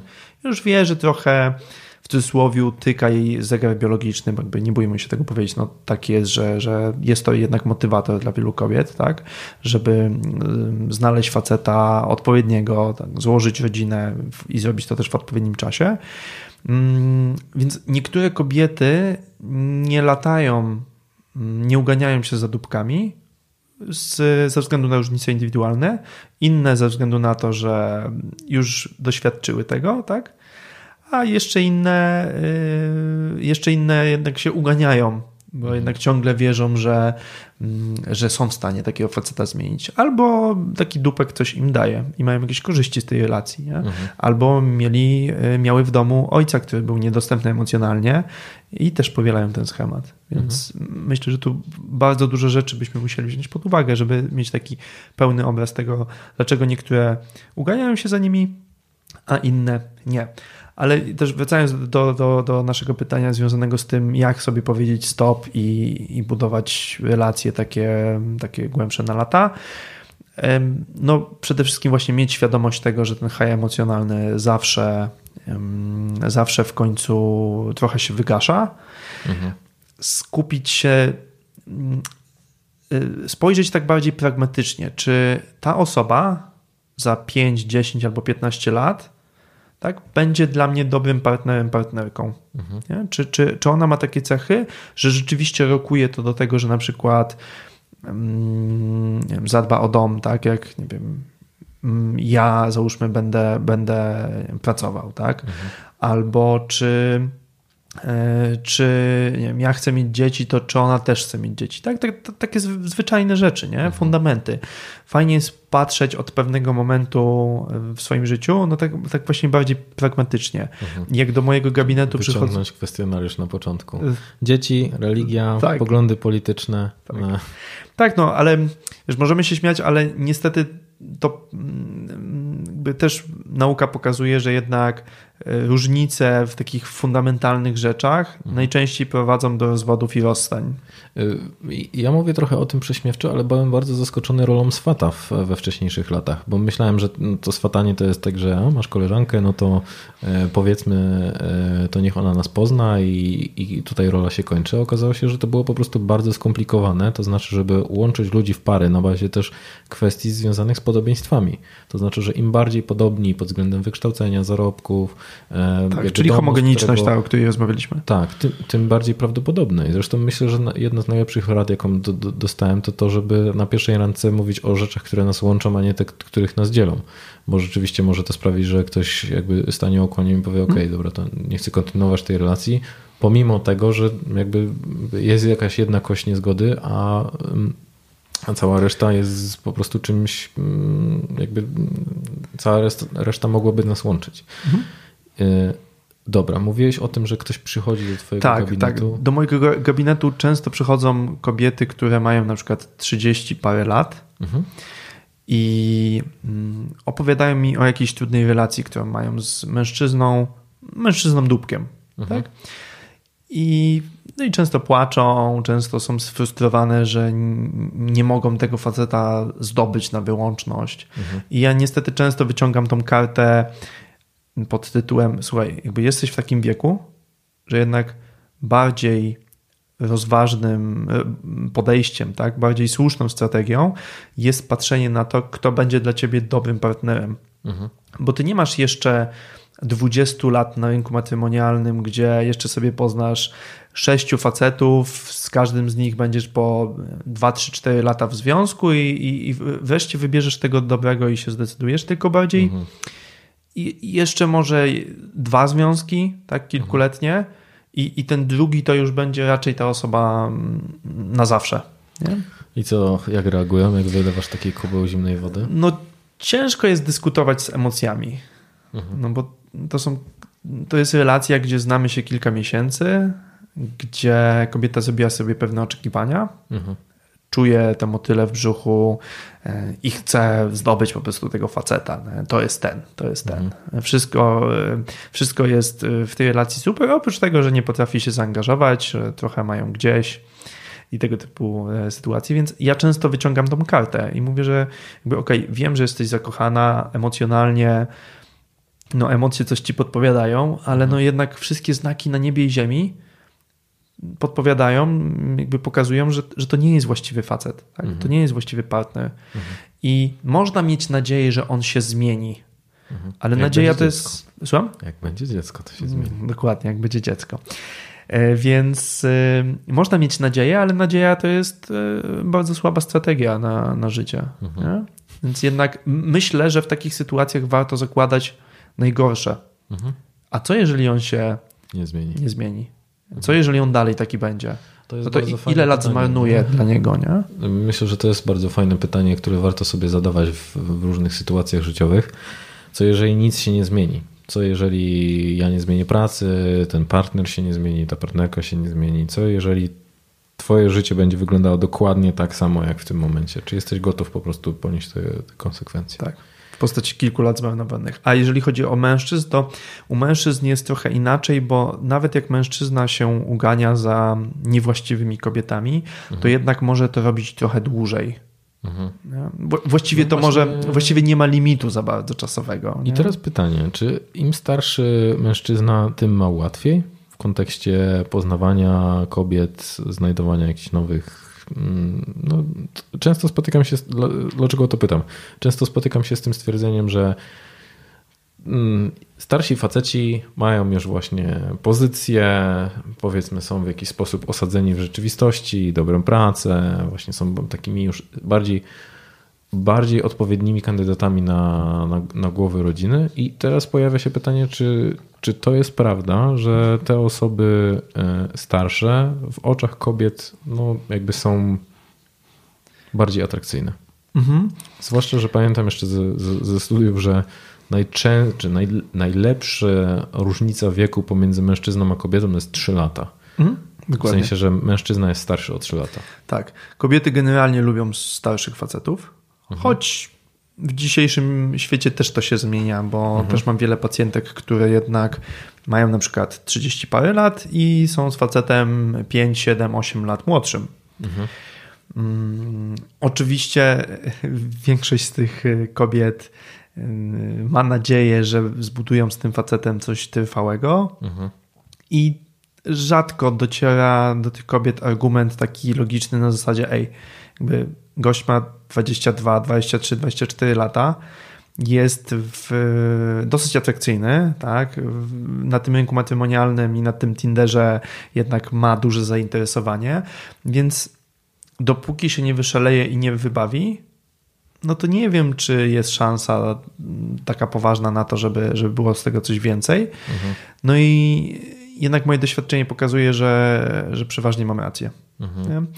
Ale mm, wracając do Twojego pytania, trochę to zależy, bo przede wszystkim myślę, że osoby młodsze, faceci młodsi, czyli tacy do 23, 24 roku życia, mają łatwiej pod tym względem, że na co dzień mm, wymusza się jakby na nich kontakt z innymi kobietami. Przez to, że chodzą na studia, przez to, że są w szkole średniej. Nie? Jakby siłą rzeczy masz kontakt na co dzień z dziewczynami i z kobietami. Nie? Więc masz w pewien sposób łatwiej, bo masz tą ekspozycję, o której rozmawialiśmy. Po tym czasie jest trudniej, bo jak idziesz do pracy i gdzieś tam masz swoje obowiązki na głowie, czy jakieś zainteresowania, no to wiele osób funkcjonuje na zasadzie praca, dom, praca, dom. Od pandemii bardzo wiele osób funkcjonuje na zasadzie dom, dom, dom, dom, dom. I, I jednak w tym domu trochę kisną yy, i bardzo źle się czują przez to. Mm, Więc myślę, że im jest się starszym, tym ma się mniej okazji do poznawania kobiet. Zdecydowanie. To jest, to jest bardzo duży problem. I, I trzeba, mm, każdy musi się zastanowić, jak ten problem rozwiąże. Nie? E, więc to jest na pewno duży minus dla starszych facetów. Ale, no, chcieliś coś powiedzieć? Tak, mam jeden komentarz dotyczący właśnie starszych facetów. Dobra, zaraz Dobra. kontynuuj, zaraz się odniosę. Okej, okay. ale na pewno jeżeli chodzi właśnie chociażby o tendencję kobiet do tego, że jednak optymalny wiek faceta to jest 3 lata starszy, mhm. plus y, jednak mm, y, ta hipergamia, tak, statusowo, albo homogamia, jeżeli weźmiemy pod uwagę to, że kobiety coraz lepiej zarabiają, plus to, że jednak im jesteś starszy, tym jesteś dojrzalszy, bardziej taki doświadczony życiowo, mhm. przez co masz, jesteś bardziej stabilniejszy, tak, potrafisz się nim opiekować kimś, masz większą pewność siebie, wyższe poczucie własnej wartości i też stabilniejsze to poczucie własnej wartości, to jednak dużo rzeczy przemawia za tym, że facet im starszy, oczywiście do, do, do, do, do pewnego wieku, tak im starszy, tym staje się to w pewien sposób łatwiejsze, nie? w mhm. cudzysłowie mhm. łatwiejsze.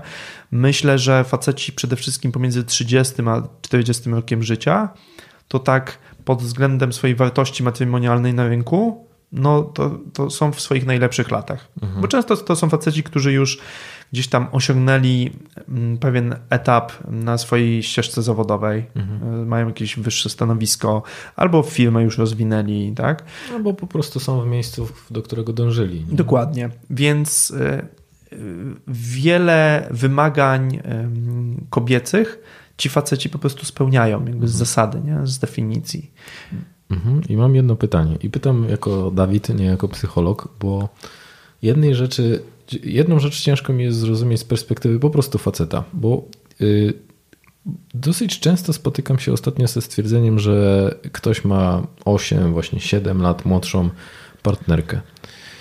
I pojawia mi się takie pytanie związane z takim, no popatrz, jeżeli ja jestem na jakimś, powiedzmy, tam mam te 30 lat, już jakby okrzepłem, już wybrałem jakąś e, drogę, już jakby no, raczej realnie patrzę przez życie. Tak jak mówisz, że szukam raczej podobnych e, osób do siebie, raczej wiem, że, że związek to nie będą fajerwerki cały czas, tylko e, ciężka praca i wiosłowanie w tym samym kierunku. To zastanawiam się zawsze nad taką kwestią związaną z, z tym, że jak przypominam siebie, e, sobie siebie sprzed tych kilku, siedmiu, ośmiu lat, to ja byłem zupełnie innym człowiekiem. I skąd ta. Y, dlaczego mężczyźni albo też kobiety decydują się na, e, na związki z taką różnicą wieku? Bo ciężko mi jest sobie wyobrazić kwestie związane z tym, że nie ma tam bardzo dużych różnic. To znaczy, że ja już jestem właśnie na tym jakimś swoim etapie w życiu, w którym wszystko jest poukładane, a ktoś na przykład dopiero, wiesz, jest w połowie życia studenckiego albo dopiero ma swoją pierwszą pracę. Jakby te dysproporcje są ogromne. Czemu ludzie się na to decydują mimo wszystko? Mężczyźni decydują się przede wszystkim dlatego, że są dwie rzeczy, za którymi od zawsze gonimy, czyli mhm. młodość i uroda. Mhm. Czyli decyduje się na to ze względu na to, że ona jest ładna, podoba mi się i jest młoda, czyli będzie większe prawdopodobieństwo, że te dzieci będą zdrowsze, jakby z takiego biologicznego punktu widzenia. Tak, generalnie tak. Jakby okay. Jest taka tendencja. Mm, dlaczego kobiety się decydują? Często dlatego właśnie, że są finansowo niezależne, bo jakby kobiety ewolucyjnie zawsze dążyły jednak do tego, żeby facet miał zasoby albo pretendował do posiadania zasobów. Mhm. Rokował na to, że jednak te zasoby będzie mieć. Mhm. Tylko, że jak teraz kobiety mają zasoby same, mhm. no to mogą się sfokusować na czymś innym. Mhm. I, I często wybierają też facetów młodszych, bo ta młodość ich kręci, tak? Mhm. ich uroda ich kręci. Mm, często spotykam się z tym, że też jest kręcące dla nich to, że facet ma trochę więcej energii takiej życiowej. Nie? Mhm. No bo załóżmy, że to jest facet, który jest na studiach albo właśnie skończył studia, wchodzi gdzieś tam na rynek pracy i. I jeszcze go życie nie rozjechało. Jeszcze go życie nie rozjechało, dokładnie a kobieta ma 30 czy 30 parę lat i już ma dosyć tego życia. Mhm, nie? Ma dosyć e, harowania w korpo, Mhm. ma dosyć e, wracania o 19 do domu, Mhm. e, tak, chodzenia do Lidla po zakupy i tak dalej. Nie? Czyli trochę się odmładza przez, ten, przez tą relację. w Dokładnie, dokładnie. Mhm. To jest też kompensowanie sobie często czegoś, nie? że jednak ja jestem starszy, to wezmę sobie kogoś młodszego, to on mi coś będzie, czy ona będzie mi coś dawać. Mhm. Inna sprawa jest taka, że generalnie no chyba każdy mniej więcej czuje, że e, faceci są emocjonalnie mniej dojrzali od kobiet. Mhm. Kobiety emocjonalnie dojrzewają trochę szybciej, więc kobieta, która jest te 3, 5, nawet 7 czy, czy 8 lat młodsza, może się okazać, że jest emocjonalnie na, poziom, na podobnym poziomie dojrzałości, a, albo czasami nawet bardziej dojrzała niż facet. Mhm. Dobra. Wrażenie, że przegadaliśmy mnóstwo tematów, to zakończmy to taką serią rad. Wróćmy na razie do, do tego tematu, co facet może zrobić, żeby zwiększyć prawdopodobieństwo tego, żeby znaleźć partnerkę. Wiem, że ciężko będzie znaleźć jakieś uniwersalne rzeczy. Ja chętnie też dorzucę kilka, kilka od siebie. Wspominałeś o kwestii związanej z zwiększeniem Ekspozycji? ekspozycji. Ja się całkowicie z tym zgadzam. Jeżeli nie będziesz w różnych miejscach, tylko będziesz siedział w tym, jak to nazwałeś, w tej pętli dom, dom, W dom piwnicy? e, i w piwnicy, to mało prawdopodobne, że rzeczywiście kogoś poznasz. E, Czyli zwiększanie ekspozycji na pewno i uwaga na bzdurne, najgłupsze rady, które słyszę bardzo często i wydawałoby się od mądrych ludzi. Prawdziwa miłość cię znajdzie. Że e, to plus. Tak, no, no ona jest w wielu różnych wersjach, czyli czekaj i, i to, to samo do ciebie przyjdzie, no bo tam strzała, strzała Amora cię rzeczywiście uderzy w pewnym momencie. E, Mówiłeś o kwestii związanej z takim treningiem społecznym, z zwiększaniem kompetencji, e, z zadbaniem o, o, o kwestie związane z, z wyglądem. E, Zakładam, że tutaj mówimy też o tężyźnie fizycznej i, i, i też kwestii związanej z ubraniami. Dodałbyś coś jeszcze do tej, do tej listy? To jest dużo rzeczy, które moglibyśmy tutaj rozwinąć, ale mm, na chwilę wrócę do tego, co ty mówisz, że założenie, że miłość cię znajdzie. Nie? To, to, tak jak rozmawialiśmy, trzeba trochę ściągnąć te różowe okulary miłości i romantyzmu i zacząć patrzeć na tro, trochę bardziej pragmatycznie na te relacje. Trochę tak jak z poszukiwaniem pracy, nie? bo ja, ja uwielbiam ten przykład z poszukiwaniem pracy, bo jeżeli straciłbyś pracę i siedziałbyś w domu i nic byś w związku z tym nie robił, nie wysyłał żadnych CV, nie przeglądał żadnych ofert, nic kompletnie i siedział przed Netflixem i oglądał. No i jakbyś mi powiedział, kurczę Tomek, no straciłem tą pracę i, i teraz nie mam tej pracy, no to bym się zapytał, okej Dawid, ale jakby co robisz w tym kierunku? Nie? I, I byłoby takie oczywiste, że powinieneś coś robić. A ludzie dziwią się, że nie mają relacji, bo na przykład z kimś się rozstali albo nigdy nikogo nie mieli, siedzą w domu, nic nie robią w kierunku poszukiwania. Założenie profilu na Tinderze i beznadziejnego profilu na Tinderze to niestety to się nie liczy. I się dziwią, że kurczę, czemu ja nie mogę nikogo poznać? Albo chodzą do klubów. No ale co z tego, że chodzą do klubów? Okej, jest, ekspozy- jest ta ekspozycja, ale nie zagadują. Albo zagadają do jednej dziewczyny. No to jakie są szanse na to, że jak zagadasz w klubie do jednej dziewczyny, to że jej się spodoba, że to się w ogóle okaże dziewczyna, która jest wolna, tak, że ona akurat tego dnia będzie miała ochotę nie wiem, na poznanie kogoś, bo może przyszła z koleżankami z pracy po prostu na takie wyjście babskie.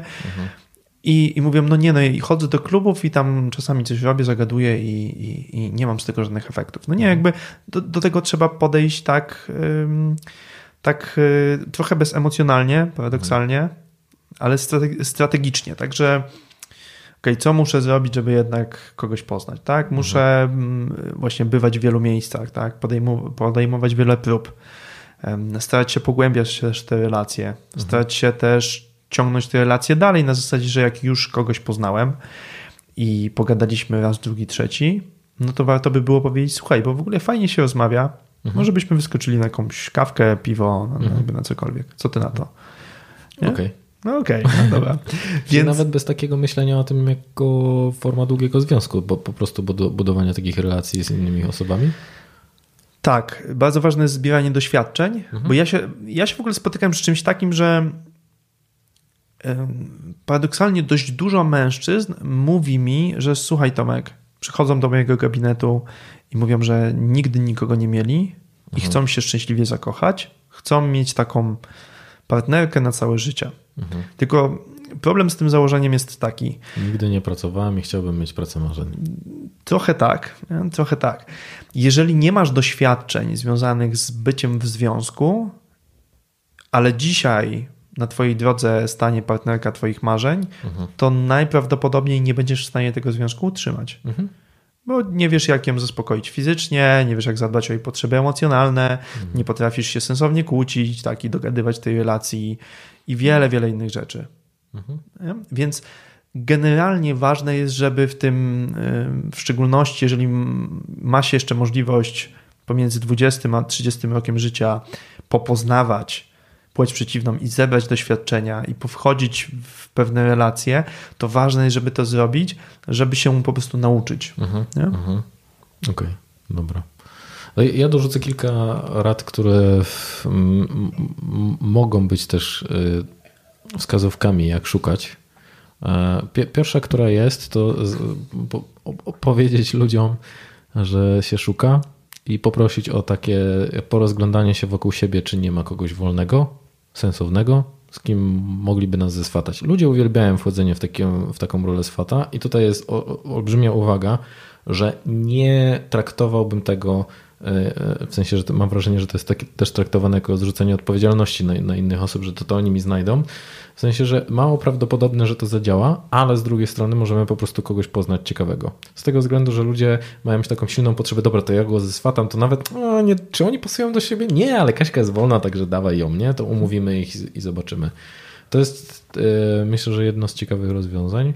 Drugie, o którym też już kiedyś opowiadałem, czyli wolontariaty. W sensie, że jeżeli my już jesteśmy na tym etapie życia, gdzie rzeczywiście niezbyt dużo się dzieje pod względem poznawania nowych e, ludzi, to myślę, że pasje i właśnie kwestie związane, gdzie możemy zwiększyć tą ekspozycję, to znaczy, że w krótkim czasie, jakby przy małym nakładzie wysiłku, pi- pieniędzy i czasu, możemy wejść jakby w całkowicie nowe środowisko, to na przykład właśnie wolontariaty. I możemy to tak, y, coś darmowego z tego uzyskać, albo mm, zrobić coś fajnego dla, dla społeczności. E, I tam najprawdopodobniej, o, naj, jedni z najfajniejszych ludzi, z takich najbardziej otwartych, pozytywnych, jakich poznawałem, to właśnie na wolontariatach. Więc myślę, że tam po prostu no, przyciąga to naturalnie takich pozytywnych, e, pozytywne osoby. No i zresztą e, chyba są jakieś badania, które pokazują, że wolontariaty powodują, że te osoby, które się w nich udzielają, są jakby statystycznie bardziej szczęśliwe niż pozostała reszta społeczeństwa, więc myślę, że to też już jakoś w jakiś sposób definiuje te, te, te osoby, z którymi mamy do czynienia. E, Nie stawiałbym też wszystkiego na jedną kartę. To znaczy, że jeżeli ktoś się decyduje na, nie wiem, szukanie przez Tindera, to jasne, zastosować to do tych rzeczy, o których mówiłeś, na które warto byłoby uważać, żeby tam przyłożyć się do tego, przeczytać jakiś artykuł, jak to robić, żeby, żeby to było sensowne, albo czego nie robić, e, ale też nie zamykać się na inne możliwości. To znaczy, żeby e, żeby skupić swoją uwagę na tym, żeby szukać kontaktów wszędzie i też nie napalać się, to znaczy, o właśnie to, e, to, to, to o czym wspomniałeś, żeby Dać sobie, dać sobie czas, ja to tak rozumiem, dać sobie czas, żeby jednak drugą osobę lepiej poznać Tak. nie? i nie zamykać, nie palić ze sobą mostów, dlatego że wydaje ci się, że z tą osobą wyjdzie. Że masz tak nadzieję. często- tak. E, To znaczy, że masz takie oczekiwanie, że dobra, to idziemy teraz na randkę, więc ja się ładnie ub- ubiorę, kupię kwiaty e, i to pierwsze spotkanie nasze właśnie w ten sposób wygląda. E, Żeby też ciekawa rada, którą spotkałem, to to, żeby podchodzić do, do, do takich mm, spotkań jako do spotkań, czyli poznaję nową osobę, a nie idę na randkę, bo to też jakby ściąga ten ciężar odpowiedzialności, że musi coś z tego być.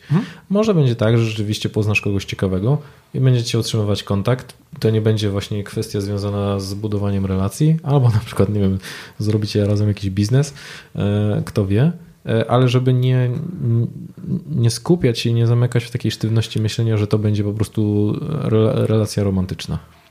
Tak, mm, to jest mega ważne i mam takich klientów, którzy umówili się na jedną randkę z jakąś dziewczyną z Tindera Mhm. i idąc na tą randkę wywalili Tindera, usunęli konto, po czym się okazało, że ta randka była beznadziejna. Albo zrobili to po tygodniu czy po dwóch tygodniach i okazało się, że jednak coś nie zagrało.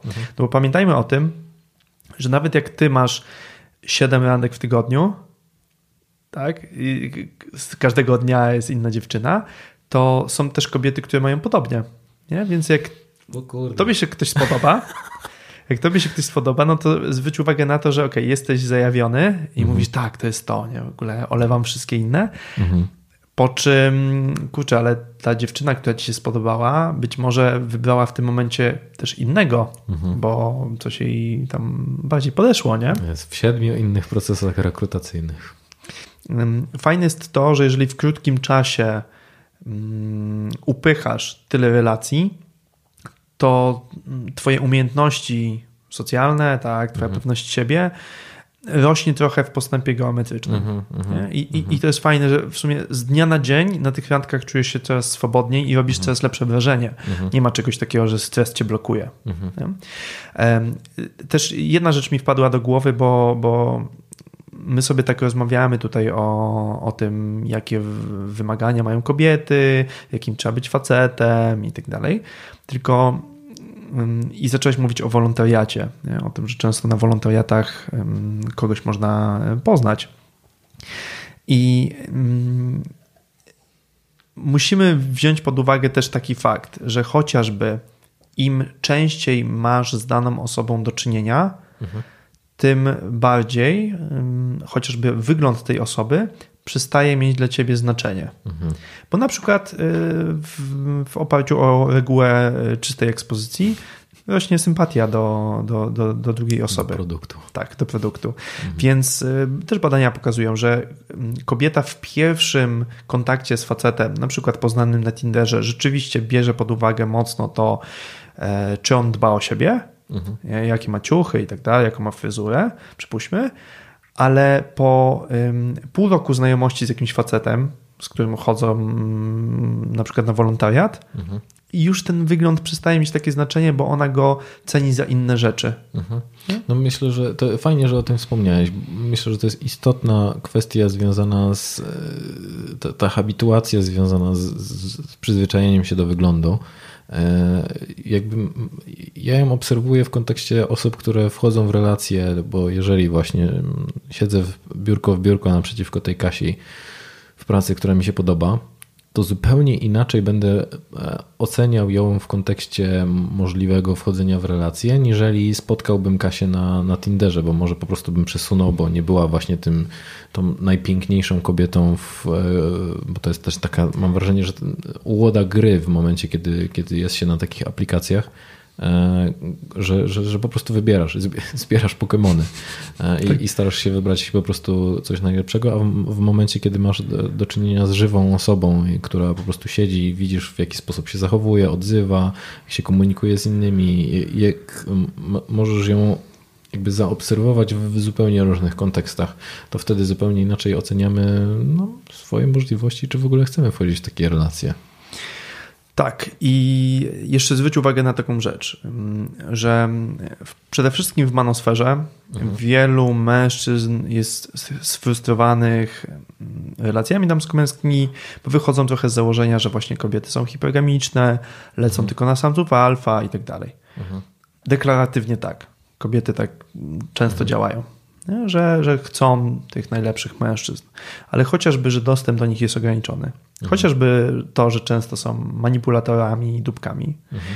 Mm, Chociażby to, że często ci faceci nie zwracają na nie uwagi, no to jednak realia są inne i mm, wymagania też często są przez kobiety y, po prostu obniżane.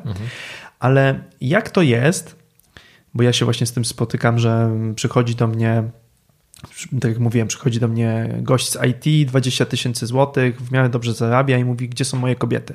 Gdzie są te wszystkie laski, które powinny dobijać się do moich drzwi? Tak? Mam odpowiednią wartość na rynku matrymonialnym i gdzie? Nie? I, i, I trochę frustruje się, że jednak gdzieś przeczytał, że ta hipergamia i te zasady, statusowość i tak dalej, ale, ale to nie działa. I to jest, mm, y, to, jest, to jest też ważne, żeby spojrzeć na relacje tak obiektywnie, że tak naprawdę większość normalnych kobiet jest z normalnymi facetami.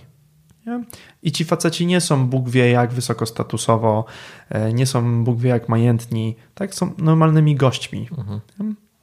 Więc e, normalni faceci mają szansę na nawiązywanie fajnych relacji z, z normalnymi kobietami, mhm. tylko często źle się za to zabierają, nie?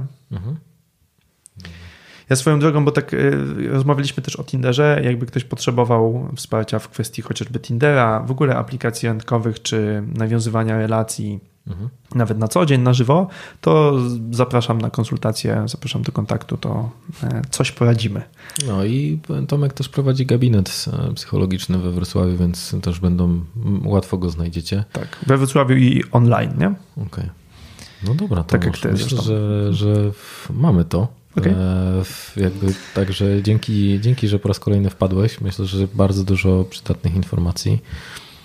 Fajnie, że, że się pojawiłeś po raz kolejny. E, a Was, drodzy słuchacze i może słuchaczki, e, w, no, prosimy o komentowanie i dawajcie znać, co, co sądzicie o tym, o czym rozmawialiście. Czy chcielibyście zobaczyć taką wersję, w której będziemy rozmawiać o kwestiach związanych z czym mogą mierzyć się kobiety, chociaż dużo już o tym porozmawialiśmy, ale mam wrażenie, że wtedy nastawilibyśmy się tylko i wyłącznie na, na ten jeden temat. Tak. A jak macie jakieś inne pytania albo ciekawe pomysły na e, temat podcastu, który możemy razem nagrać, to też zostawiajcie po prostu komentarze i weźmiemy to na pewno pod uwagę.